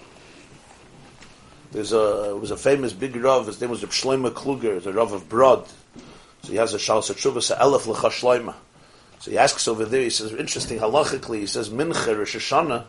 You say, Baruch Aleinu es Hashana Hazois Ace Kol Minei Svasa Latova. So he says, Meil, according to the Meir, Yom Echad B'Shana Chashav Shana. No. So even though you're davening mincha by lichtzen in Rosh Hashanah, and some people are mahadir to daven mincha a minute before Shkiyas, even though there's one minute left to Rosh Hashanah, so you say, Baruch Aleinu es Hashana Hazois.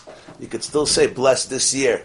He says, but according to Rebbe Lezer that you need at least a month for Chashav Shana, as the Gemara brings it, according to Rebbe Lezer. How do you say in davening, Chazal instituted, Baruch Aleinu Sashana Hazois, right? Then you say it should be, uh, V'sabeinu mitavech varech shnaseinu kashanim hatoivas levracha levarech hashanim. Huh? That's what, yeah, that's what the Shlomo Kluger asks. So he says, the, what the Gemara says here, Madach by Nadarim, you say, nafshi. He wanted to be Mitzayir himself, that works even for a day. He says, Baruch Aleinu, he wants to bless. He wants to bless himself and he wants to bless the world. So he says that works also for a day. So even a day, it would still work. He says, especially according to the conclusion that B'nadarim halach hachalashim b'nei adam. So for sure, lashim b'nei adam, this is the year. It's still the end of the year. Whatever the year is. So therefore, you could say as Hashana Hazois, even though there's only a few minutes left over for the year, you still have you still have the year. The Fed Shlomo says that from here you see that in one minute you could change the whole year. Baruch Aleinu Hashana Hazois, the whole year could be blessed. Even if you wait for the lesson. Huh? Yeah. Zog the Gemara weiter. Tanan Hassam. We learned over there. We learned over there. What's over there? Over there is a Mishnah Masechta Maisris, Perik Aleph Mishnah Gimel. So we learned a Mishnah Hatilson. Tilson is translated by Rashi as fenugreek, right? Fenugreek, yeah. Yes. Okay. Fenugreek is uh, you'll see Rashi. I never seen that in the supermarket. You never saw fenugreek. It's a tea. A tea. yeah. That's the leaf of, I think, cumin one of these things. Yemenite Jews eat it on Rosh Hashanah. Yemenite Jews eat it on Rosh Hashanah. Yeah, the seed is called Yeah. Chilba, yeah. Chilba, they call it chilba, yeah. Rashi says tilsa min tavlin, it's a spice. Pinigri, pinigri, it's fenugreek. We call it fenugreek. It's from the family. It's from the family of legumes, and it's very popular. Its seeds, often its seeds are used. Its seeds are eaten mixed with other other spices. Uh, sometimes its leaves. Its leaves are used. This is called tilsa. So we learned before that the time of the year for vegetables depends on when you like it, when you pluck it, when you harvest it. If it was done a day before Rosh Hashanah, it belongs to the previous year. If it was done a day after Rosh Hashanah, it belongs to the next year. So the Gemara is now going to bring a Mishnah, Masechta Maisris, that enumerates various phases according to which you establish the year of various plants. As we shall see. Tanan Hasam, we learned in a Mishnah, Maisris Perik Aleph. Hatilsam, Chilba, fenugreek, becomes obligated in Meiser, Mishatitzmach, once it grows, which seems obvious, but the Gemara is going to explain what that means. Once it grows. And, as Rashi explains, what do we mean when it grows? Zok Rashi, Mishatitzmach, Achar shnas tzmichasei hu misaser v'loy achar shnas likitasa you give meiser to of it according to the year when it grew, not the year when it was harvested. So if it grew, say in the summer of Tavshanayim Vav, but it was plucked, it was detached from the earth after Rosh Hashanah. By vegetables, we said what's considered the year Tavshanayim Zayin, because it was plucked after Rosh Hashanah. So Rashi says, the Mishnah says here, no, Mishatitzmach when it grew, that's the year of Meiser. That's the year of Meiser, not when it was harvested. Now, here it's an important, uh, there's an important detail to understand here in Rashi. Really, the Mishnah is coming to tell us when these types of species, when these plants become edible, so they could become mechuyev in Meiser. If you detach a plant an edible plant. We're talking about edible. Meiser things that are edible. Fenugreek people eat. So we're talking about plants, vegetables, of course, that are edible by people. Oichel adam. If you detach a plant, a fruit, a vegetable, something that's edible, before it ever becomes edible, when it's still immature and you can't eat it, it's never mechuyev and because it never it never matured, it never developed into a human food. Maybe it's an animal food, but animal foods are not mechuyev and meiser. That's why Asap's question, how you give Maisa from straw, wasn't an applicable question, wasn't an appropriate question. So if you detach any plant too early, it's not Mechuyev and Maisa. So you always have to know what's the time that this is the minimum of growth, that now if you harvest it, it's Mechuyev and Maisa. That's number one. But Rashi adds something else. Rashi says, that when we're establishing the time when it becomes mechuyev and meiser, it's also relevant to one more thing, and that is which year of meiser are you going to give? There's two elements. There's one component is when it becomes mechuyev and meiser because it's called an edible food that human beings can consume. That's number one. Number two is okay. So I know that it's mechuyev and meiser, but when when do I define which year it belongs to. That's very important. Is it year two?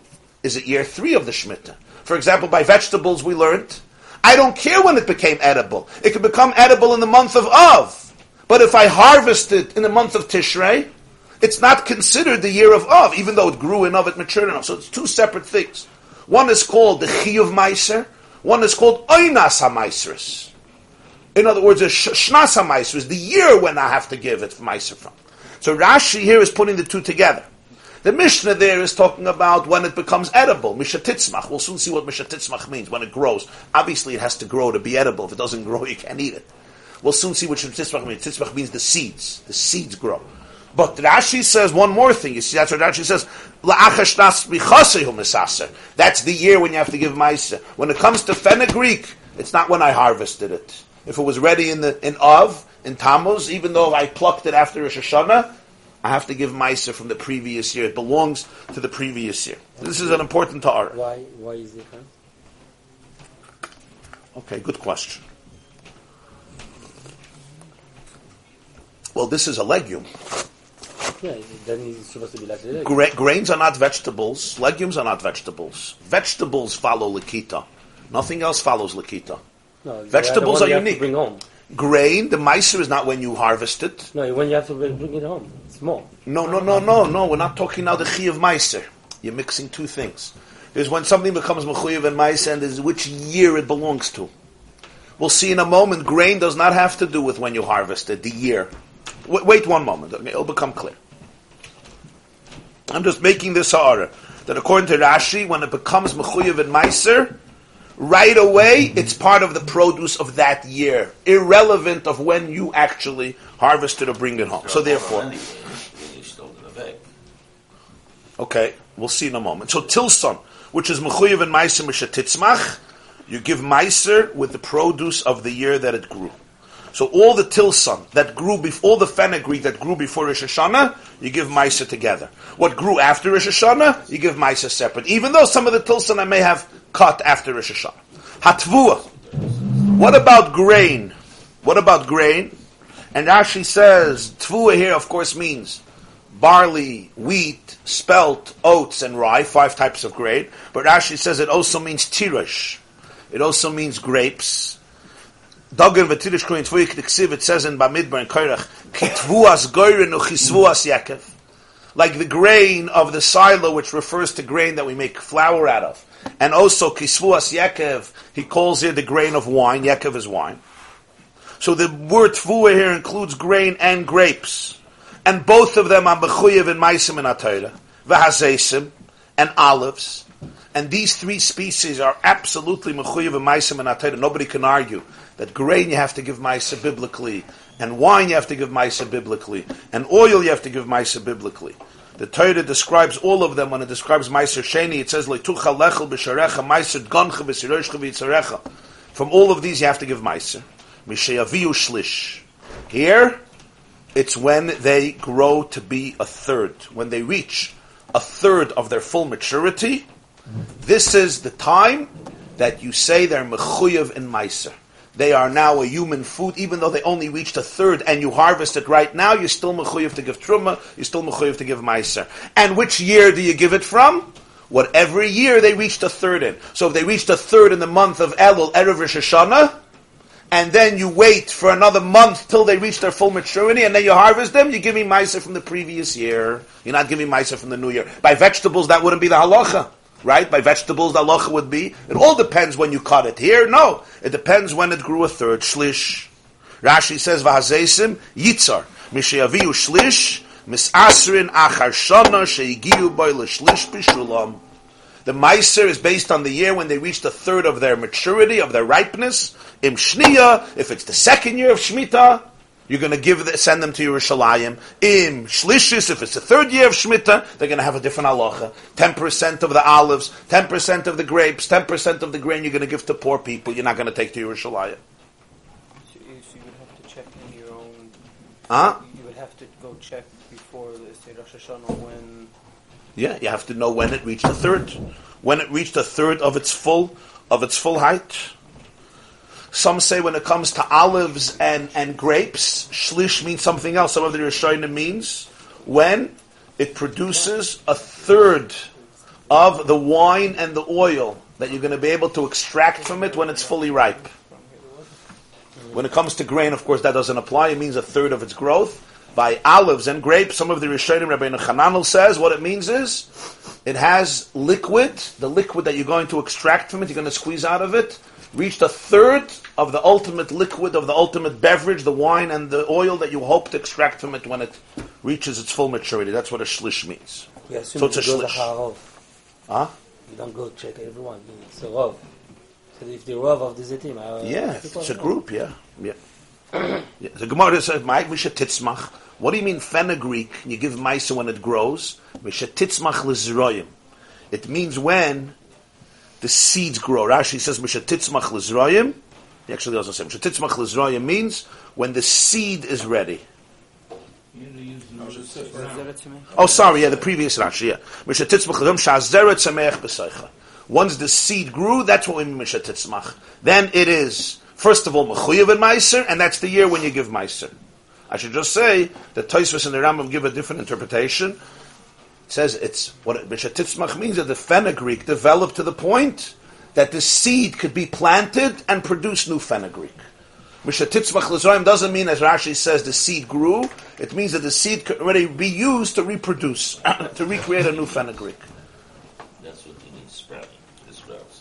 That Yeah. saying the Yeah, definition in English was sprouts, Sprouts, yeah. which is more in line Yeah, okay, yeah, yeah. So now the seeds are worthy, they're suitable to be planted and to produce, to sprout new new fenugreek. But Rashi just says. Stam, there's a ha'ara here that we're going to learn a little later. It becomes a difficult issue. I just want to mention it here. And that is, with grain, this works well. With olives and grapes, there's a little, dif- a little difficulty, and that is these are fruits. Soon on Daf Yud Gimel Beis, we're going to learn that when it comes to fruits, the year of Meiser belongs to the year of Chanota, the year that it buds, which means actually when the flower falls off and the tiny little fruit emerges, which is of course not edible yet. That's called Chanota. That is the year that we use to define the year of the fruit. So the year that the fruit buds, and it happens to be that the cutoff time for that is Shvat, to be B'Shvat. If my apple buds before Tu B'Shvat, so then it belongs to the previous year. After Tu B'Shvat belongs to the new year. For everything. Huh? Yeah, for everything. If that's the case, it would be difficult to understand what the Mishnah is telling us here. That v'zeisim mishayaviu shlish. What is mishayaviu shlish? Shlish is already a much later period than chanata. Chanata means the flower fell off, and what you see is just the tiny little immature fruit. Mishayaviu shlish already means it grew a third. So it's hard to understand how that can be reconciled with what the Gemara is going to explain. So Rashi learns that the answer is you have to distinguish between grapes, olives, and other fruits. Because Rashi learns that all fruits you have to give a meiser only midirabona. Besides anovim and zaysim, besides tirosh and yitzer, wine and oil. So he says anovim and zaysim, they're just like dogam, they're grain, they're mechoyev and meiser and. Other fruits, he believes are like vegetables, they're mechoyev and meiser only midirabona. So he says, plants that are mechuyev ma'asim and they belong to the year when they grew a third. Why? Because the Gemara is going to explain soon. Why by grain we wait for a third, and that's going to apply to them also. Where other fruits, their year is defined by other phases of growth and development.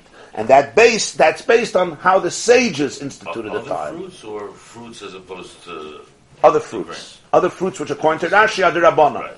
The So- What's the- straight Right, everything. right, right. What's the uniqueness with Tilson that they're using that as a single phrase? What do you have to know?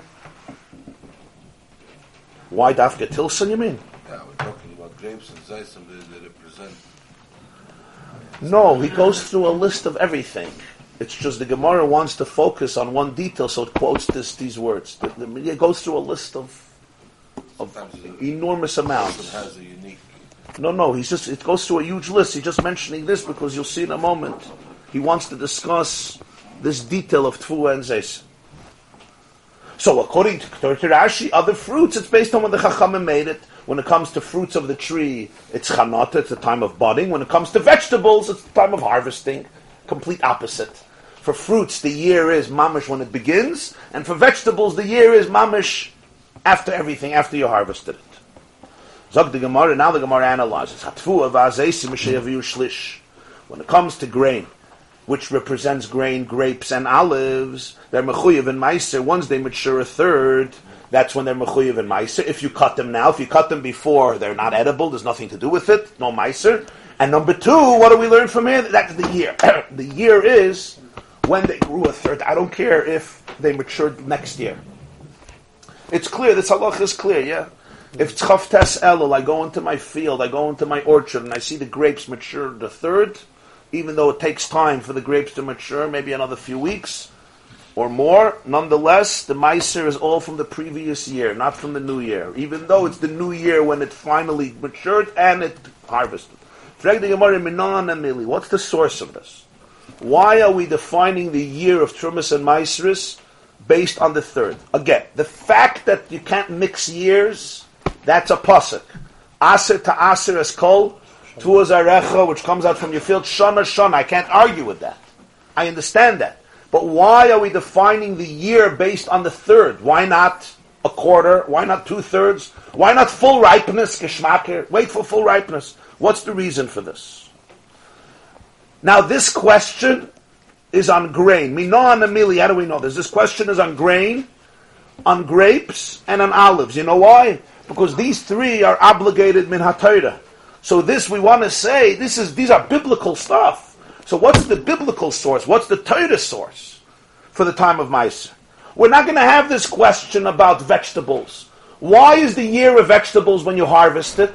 Why is the year of fruits besides grapes and olives?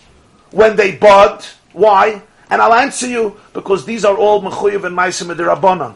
So they are the ones who defined the year, and they had reasons. We'll see the reasons. They had reasons why they defined that the year of the vegetable is based on when you harvest it, and the year of the fruits of the tree is based on when it buds.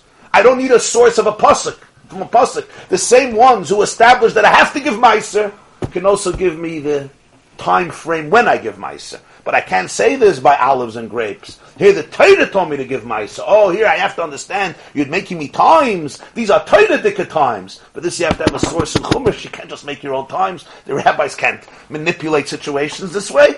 If you're making your own Chi of Meiser, you have the rights also to say the time.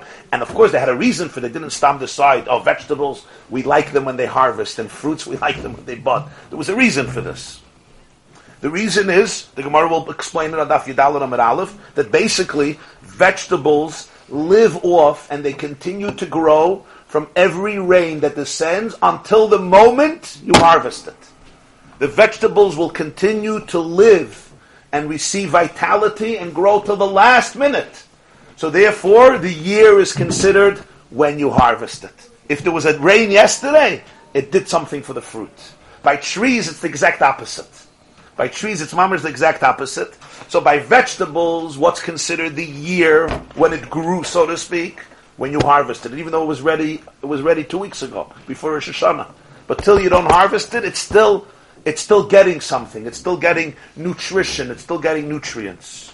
We need a good farmer grapes, to explain this. Grapes is definitely every day makes a difference. On grapes. Grapes. Yeah. No, no, I know. I know. Once it grapes, grapes has its own mahalach. We're talking about other fruits. Other fruits, there basically the system is it absorbs the rain. Trees absorb the rain. We'll see the Gemara Dafidalit till chanata, till budding, and once it buds, now the fruits grow from the sap that the tree already developed within itself, and not from the rain. So therefore, the fruits are considered from the blessing of the year when they budded. And since the year begins to be Shvat, which we have to understand why exactly, we'll soon see. That's going to be the sugya later. Budding starts usually. Budding starts after Tu Bishvat. Budding starts after Tu. So the year starts Tu Bishvat. So therefore, whatever was before that, whatever budded before that is already considered a previous year. But that's the reason they made this difference. But when you say grain, it's min ha olives min ha grapes min ha here you have to have a different cheshbon, yeah? Why don't we just do it on how much the guy makes? Because at the end, at the end of the day, you never know how much you're going to make. I'm sorry, I don't understand the question. Why don't we do, let's say a field, right? We give you let's the quantity. The quantity. Yield. You never know how much you're going to sell it for. Okay. Why don't we just do it on how much the guy makes at the end of the day?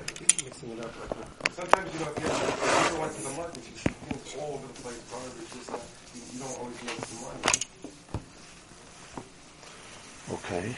Why, Why is Meiser established based on, on, on whatever you get from your produce? Should be whatever your net profit is. No, you don't have to give Maisa when No, there's no, a third. That's what you're saying. Just the way You give is Maisa much later. The year belongs to when you give why do you count the yield instead of the net? Ah. Does the Torah still direct that way? That's why. That's the question. At the end of the day, the quantity you're, gonna, you're only going to get from what, from what you end up taking off. If you let it on a tree, you're not going to pay nice on it. Right, only harvesting. Yeah, you're only paying off what you harvest. That's the question, I'm trying to I know. repeat. The quantity you ended up, you ended up only paying from the quantity you ended up taking off. Yeah, but then later say it all spoils for some reason. You still don't have to, problem. you don't have Once to you mice take it off, it's your spoil. problem. Do you pay taxes if you lose your money in an investment? This government? Maybe This the government, you pay taxes take the anyway. loss. Yeah. How about Both ways. take the loss? But not, depends on the year. Yeah. In the expenses, the Shlomo, you're also paying taxes. And when you have your net money, you also pay You taxes. don't take the loss. Okay. for Yes, you pay more that. taxes. I have a different question. mortgage. No. On Yeah, the third of the growth, yeah. Huh? You visited a farm, yeah? they showed me it was a year of drought. Yeah. me a field of corn. Yeah? They said normally it grows to 12 feet, but that was a year of drought and it only grew to 8 feet. Interesting, yeah? So I'm wondering, you know, if the climate changes, so the conditions, that third is, is. Yeah, well, it happens to be corn is a vegetable. By vegetables, we don't follow the third law. By vegetables, we follow simply when you harvest it. You mean by grain? Yeah, you would have to know what the third is in a re- in an ordinary year. If if this climate change, so then yeah, that changes. It's a year of drought. Yeah, I would think you got to know your fields. Yeah. The third is, is a measurement the Torah uses. Kisei, uses Shabbos, by, by Red Yisoi, Shlish Bishula. Oh, The third seems to be. well, there's a uh, machlekes Rambam and Rashi if it's chatzi or shlish. Huh? Machal ben Yisrael. Michael ben Rusoi was uh, yeah, because that's the Ganovim eat fast. The Ganovim eat fast. It's an argument if it's a third or a half. Yeah. So the question is, Minon Amili, how do we know this? Like, why did we come up with this Maisa with Shlish? What's epis? Fascinating. Let, let's see Rashi, long Rashi. Minon Amili, it's a crash. Atvua koy. This question is only on grain, grapes, and olives. Why? The Maisa did Raisa. Because you have to give Maisim and Atayra. Uminol in the Basa Shlishazli. How do I know that you're following the year when it became mature, a third of its growth? The Ilu Yerik, the Ozil Bey, Rabbanim Basa Lekita. The Elon, the Ozil Basa Chanota. I don't have a question by vegetables where I follow harvest time. I don't have a question by tree where I follow budding time. Because Maisid Rabbanim. I'm not going to ask a question on the rabbi. How do you know? What I want to understand is what their logic is, not how they know. You understand? The question is not me minolon. The question is what were they thinking? So Rashi says, "Ulakam and mefarish b'hu tamayu." The Gemara is going to explain on Daf Yudalad their thinking. Yerek mishum the gaizule kol shaita. V'hader tzamach v'gadol al make shamim shel shnas lil kitose azal bebasim lekita. Vegetables which you cut your harvest any time and it always grows from the rain of the year when you harvested it, so therefore you follow the time of harvest. Ah, it grew in the previous year, but it continues to receive nutrients from the new rain of this year. Elon Gadol al Ba, where a tree only grows from the water of the year in which it budded, Shaydei Sarav Shababi Elon Lifnei Chanata Peiros of Chaintin, through the sap that arrived into the tree before budding. That is what causes and allows the fruits to bud. Uboy nigmor, that's how they develop, that's how they ripe. Shesara fa'ilon oilav v'nichnas b'pri tamid u'mimenu gadol. It's the sap of the tree that always ascends and goes into the fruit, and that's what causes its growth. And therefore, it's not connected to the new year. It's connected to the old year when it developed the sap from the rain of that year. I understand the logic. My question is only on grain, grapes, and olives. Amar Rabasi, Amar Rabbi Yochanan, Rabasi said in the name of Rabbi Yochanan. Now, I just want you to think the challenge here. We have a Mishnah where the Chazal tell us a very interesting halacha. The third, that is the time. And the Gemara is saying, where did they get this from? Where, where? So now you have to scan through the whole Torah, and you have to find a place where they got developed this from. They came up with this time. From where? It doesn't say, there's no such a pasuk that you give uh, from grain once it reached a, a third, and that's the year you give it from. So he brings a completely, so this is with the Chazal, the, the Omer Rabbasim I just want you should appreciate what he has to do here. He's now looking for a source for this. Umatu mishmed Rabbi. Some quoted in the name of Rabbi Yossi Aglili. Omar Kro. There's a pos completely not connected to Truman, not connected to Meiser, not connected b'chalal to the halachas of produce. It's a pasuk about hakel. Every seven years, every Jew came, men, women, and children came to Yerushalayim for the mitzvah of hakel. On my Kro, the pasuk says by the mitzvah of hakel, which happened. Sukkot after the sabbatical year. Shemitah was, let's say, a particular year. The next Sukkot, a few weeks later, that was the mitzvah of Hakel. So the pasuk says, Parshas Vayelach, Mikate Sheva Shonim, at the end of seven years, B'moyed Shnas HaShmitah, in the season, in the time of the year of shmita, B'chag HaSukkos, in the time of Sukkos. Now we understand the difficulty here. Shnas HaShmitah ends Rosh Hashanah. Why are you calling the next year Sukkot Shnas HaShmitah? If you're really talking about Shnas HaShmitah, then it's not Sheva Shanim. Then it's the beginning of the seventh year. So you're not talking about the beginning of the seventh year. You're talking about after seven years. So you're talking about the eighth year. So why are you calling it Moyed Shnas HaShmitah? It's after Shnas HaShmitah. In fact, the Gemara Shnas HaShmitah Maya Videte B'chag HaSukkos. Why are you identifying Sukkot with Shemitah? You can tell me it's the Sukkot after Shemitah. Don't tell me it's the season of the year of Shmita. It's not the season of the year of Shmita. Shminisi. This is the eighth year. This is the eighth year. It's Mikate Sheva Shanim. After the Shoshana, you went in to a new year. In fact, it's not Shmita. it's the first year after Shemitah. If this is called Shemitah, then you have a big problem because then when you start counting, you have to start counting the year after. This is the eighth year. It's not the Shemitah year. Ella loy marloch. This is where the pasuk is trying to intimate a whole different halacha. Kol. All grain that matured a third of its full size in the seventh year, lifnei Rosh Hashanah, atanoyeg boy minik shviyis bashminis.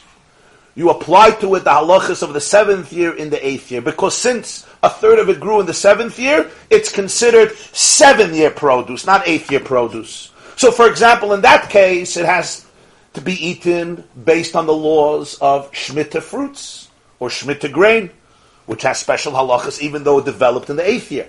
In other years, it would of course have different halachas. If it grew a third in the second year and then you harvested the third year, you would have to give mice according to the second year. I mean, someone makes a cheshbon how you got to a third from that. What's it got nothing to do with a third? Excellent question. I'm just saying. The pasuk doesn't say anything about a third. All we see from the pasuk is that Sukkot could be still considered the previous year. So Chazal struggled. When is Sukkot considered the previous year? Sukkot is a new year. The answer is grain that grew a third in the previous year. We're going to apply it till Sukkot. In other words, we're going to still call Sukkot the previous year. Why? Because it grew a third the previous year. If it didn't grow a third the previous year, then it's considered the new year. Amalei Abzedel Rabasi. When was Hakel?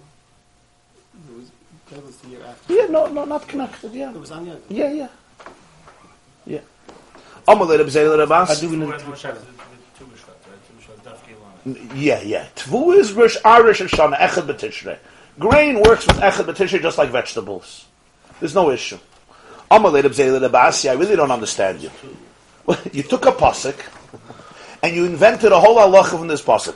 V'dilma loy ayel klal. Maybe even if the grain did not begin to ripen the seventh year at all, loy ayel klal. Loy ayel klal means it didn't even begin to enter into a stage of ripeness. Nonetheless, sukkahs is still called, still called shmita. You know why? Learn the pasuk literally. The Kamar Achmana the Torah is teaching us to shamit v'tezel ad chakal sukkahs.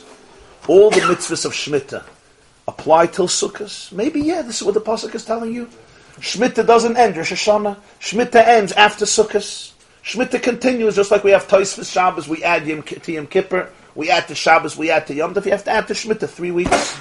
Maybe. Who says it has to do with grain, growing a third, Trumas Meisters? Say literally, the Pasuk calls Sukkot Shmita, It means Shmita continues till after Sukkot. That means you're not allowed to plow till after Sukkot. You're not allowed to harvest. Reg. All the halachas of Shmita of the previous year apply till Sukkot. Why are you making a new word? Lo yisal kadaitach. Says the this is not true. The Pasuk is not telling us a halacha that Shmita continues till Sukkot, and even if the grain never produced a third in the seventh year, you'll just say everything applies till Sukkot, all the halachas of Shmita. Why? Because we have a whole other Pasuk, and this Pasuk teaches us that grain that grew a third before Rosh Hashanah, that Sukkot is called Mayat Shnasa Shmit. Now here's another very interesting limud. The Tiksiv, the Pasuk says about Sukkot, this is in Parshas Mishpatim. Now we have to read the whole Pasuk because it's very precise how they do this Pasuk. I'm going to read the Pasuk. If you have the Pasuk on your side, it's Shmois Perik Chavgimel Pasuk Tazayim. The Torah describes Shavuos and Sukkot, the, the two Yomim Tovim. V'chag ha'kotzir b'kurei ma'asecha shetizra basad. The holiday of harvest is when you have bikurim, in other words, when your grain starts becoming ripe, which is usually the time of Shavuos. Grain and fruits become ripe. It's the time of harvest. Chag ha'kotzir. Okay, we're done with that. Now the next next Yom Tov. Keywords. The Chag ha'osif. You have the holiday of Osif. Osif means gathering. B'tseis Hashana, when the year exits, ba'asbechas ma'asecha min hasada, when you gather your work from the field. This is why Sukkot is called Chag HaAsif, the festival of gathering. Usually, people would harvest their grain, fruits, vegetables during spring and summer. They would leave them outside in order to dry and get rid of their moist. Before pending winter and the rain season, they would bring it into their silos, to their homes, to their basements, to their cellars, to their storage places. When was that? During the time of Sukkot, before the rain season. That's called Chag HaAsif, the holiday of gathering. So look how the Torah identified Sukkot. It said Chag HaAsif, it's the holiday of gathering. But Seis Hashana, when the year ends, which we understand, it's after the previous year ends. But Asbechas Ma'asecha min Hasada, when you gathered your work from the field. Zak the Gemara Diksiv Chag HaAsif, Seis Hashana. My Asif, what does Asif mean? Ilema. I guess it means it's a name for Sukkot. Chag Habab is Man Asifa. It's the holiday that arrives during the time of Asifa when you gather in all the grain that you harvested and you left in the field to dry. Frag the Gemara doesn't make sense. Haksiv ba'aspecha. A second later, a word, two, two, three words later, you're going to say ba'aspecha. You're going to say when you gather your work from the field. So why do you have to give me the identical description for Yom Tov Sukkot twice? What would have been wrong if you just said you have the Chag b'tzeis Hashana ba'asbechas ma'asecha? First, you have to say it's Chag ha'asif, the holiday of gathering. Why is it the holiday of gathering? Ba'asbecha. You want to identify the season of Sukkot, just say it's the holiday ba'asbecha. Why do you have to say twice the word asif? Chag ha'asif and ba'asbecha. This is a redundancy. Elamai asif, katzir. Chag ha'asif is actually talking about another halacha. Asif here doesn't mean just gathering. It means harvesting the grain and gathering it. So now we have an interesting pasuk, a whole new interpretation. Let's take a look at the pasuk. The Chaga Asif, the holiday when you harvest and gather grain, is B'tseis Hashana.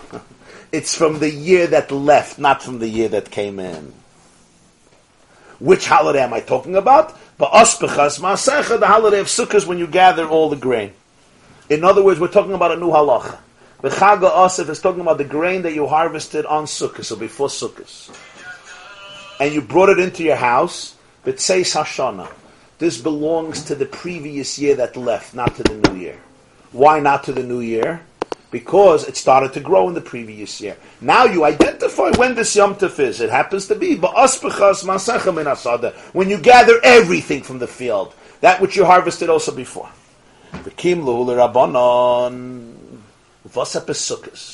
The rabbis had a principle. It was clear to them. Any grain that you harvest on Sukkot or before Sukkot, biyadua, it's known she'eviyah shlish lefnei Rosh Hashanah. A third of it grew before Rosh Hashanah. If you harvested it on Sukkot, that means it became fully mature on Sukkot. It grew to its full height on Sukkot. That's why you get, you're harvesting it. If it grew to its full height on Sukkot, let's say Sukkot is 20 days after the beginning of the year, it couldn't have started growing after Tishrei. It's 20 days. We, they knew for sure it grew a third before Rosh Hashanah. Ah, if so, this is the source of it all. This is the source of it all. Very interesting. Because the Pasuk says that the Chag HaOsef, the holiday when you harvest grain and you bring it in. So now I ask you a question. If I harvest grain on Sukkot, when did it grow to be a third? It had to be before Rosh Hashanah. If I harvested it in Cheshvan, not necessarily. Then you wouldn't say B'tzeis Hashanah. But they knew up to Sukkot, if it's after Sukkot, already could have grown this year. But anything before Sukkot or up to Sukkot, including Sukkot, it had to have a third before Rosh Hashanah to be fully ripe now. And what does the pasuk say about this harvest? It's B'tzeis Hashanah. It belongs to the year that left, not to the new year. Ah, this is the biblical source that grain that grows a third. That's the year of Trumas and Mises that it belongs to. That's the source of it. Reb Yirmiyah tells Reb Zeda. Remember, Reb Zeda challenged Reb Asi about all of his cheshbonis with Hakel, so he answered him this answer. He gave him this pasuk. Amalei Reb Yirmiyah Reb Zeda. Reb Yirmiyah tells Reb Zeda. V'kim luhu l'rabbanan bein shlish l'pachas mishlish. You really think the rabbis knew this? They knew exactly the distinction between grain that matured a third to that which is less than a third? To be able to say that grain is not ripe to harvest on Sukkot unless it grew a third before Rosh Hashanah? Really? After Sukkot, like 25 days into the year. Whatever. In other words, they could really say this that if I'm harvesting the grain on Sukkot, it means for sure that it was a third before Rosh Hashanah, and it can't be it was a little less than that, right? Maybe it was a little less than a third, and it was still ready. Yeah, this was their klal. Maybe it was a little more than a third, and then it's ready. They're making a whole din here, and it's a serious din because it's negaya to trumas, it's negaya to maisris. You're not going to be yoitza truma. It's negaya which year it is. So they're basically saying it's a third. They really knew this. Amalei Reb Zeda says, Lava minalach. Have I not told you in the past?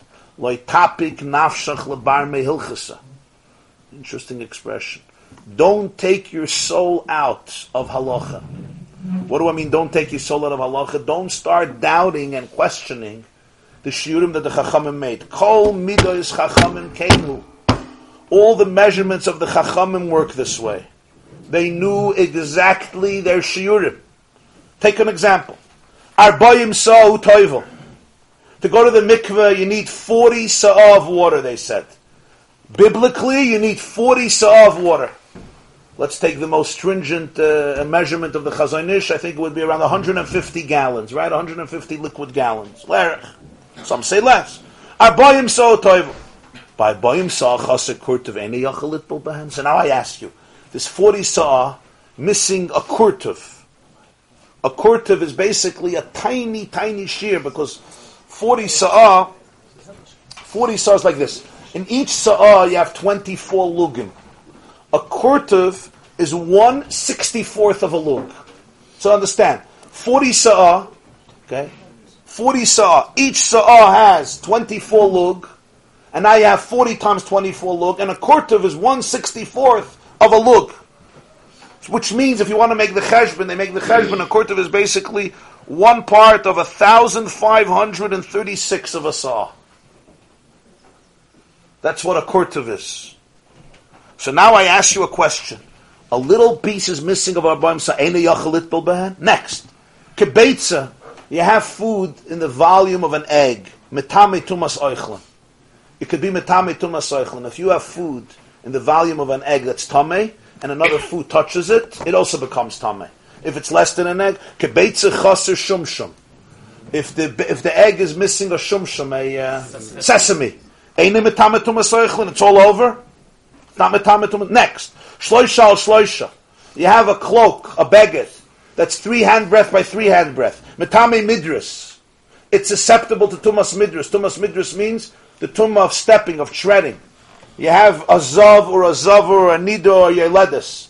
Four people who are sources of tumah because of various flows that come out of their body. And there's a special halacha that what they lay on, what they sit on, or what they step on, even though they didn't touch it, it becomes tameh. For example, a zav sits on a mattress. There's ten mattresses under it. There's ten mattresses. The lo- lowest mattress also becomes tummy. It's called tumas midras, and it's a very serious tumah. It becomes an av hatuma, and it can be metame a person. It can be metame other kalim. They become rishon tumah. But there's one principle. It has to be something that's royal in midras. It can't be standing. Uh, it has to be a chair, a bed, a saddle, something that's made to sit on, or something that's made to lay on like a cheer. For example, something that's not made to sit on or lay on is not Tomei Tumas Midras. It's Tomei by touch. If the Zav touches it, it's a different type of Tumah. What's the shear of this beged that it's Tomei? Shloisha Tfachim. So he says, Shloisha, Shloisha Chaser Nima Achas Einem Metame Midras. Three by three, and it's missing one thread. It's not Metame Midras. So you're going to say all these questions. Well, what they decided on egg. Huh? it's not Metame Midras? So Rashi says, Kol midoisam kanchu mitzum This is how their midas work. So therefore, what he's telling him is, you're going to start telling me that what? A third, really? They knew a third, that if you're harvesting it on Sukkot, it grew a third. Maybe it was less than a third. Maybe it was more than a third. So the Bzeiris says, they knew. They knew all these shiurim. They said a beitza. They meant a beitza. That's Tumas Eichlam. You could start saying could have been a drop less than a beitza. They didn't it up. They defined what the Torah meant. Yeah, they defined what the Torah meant.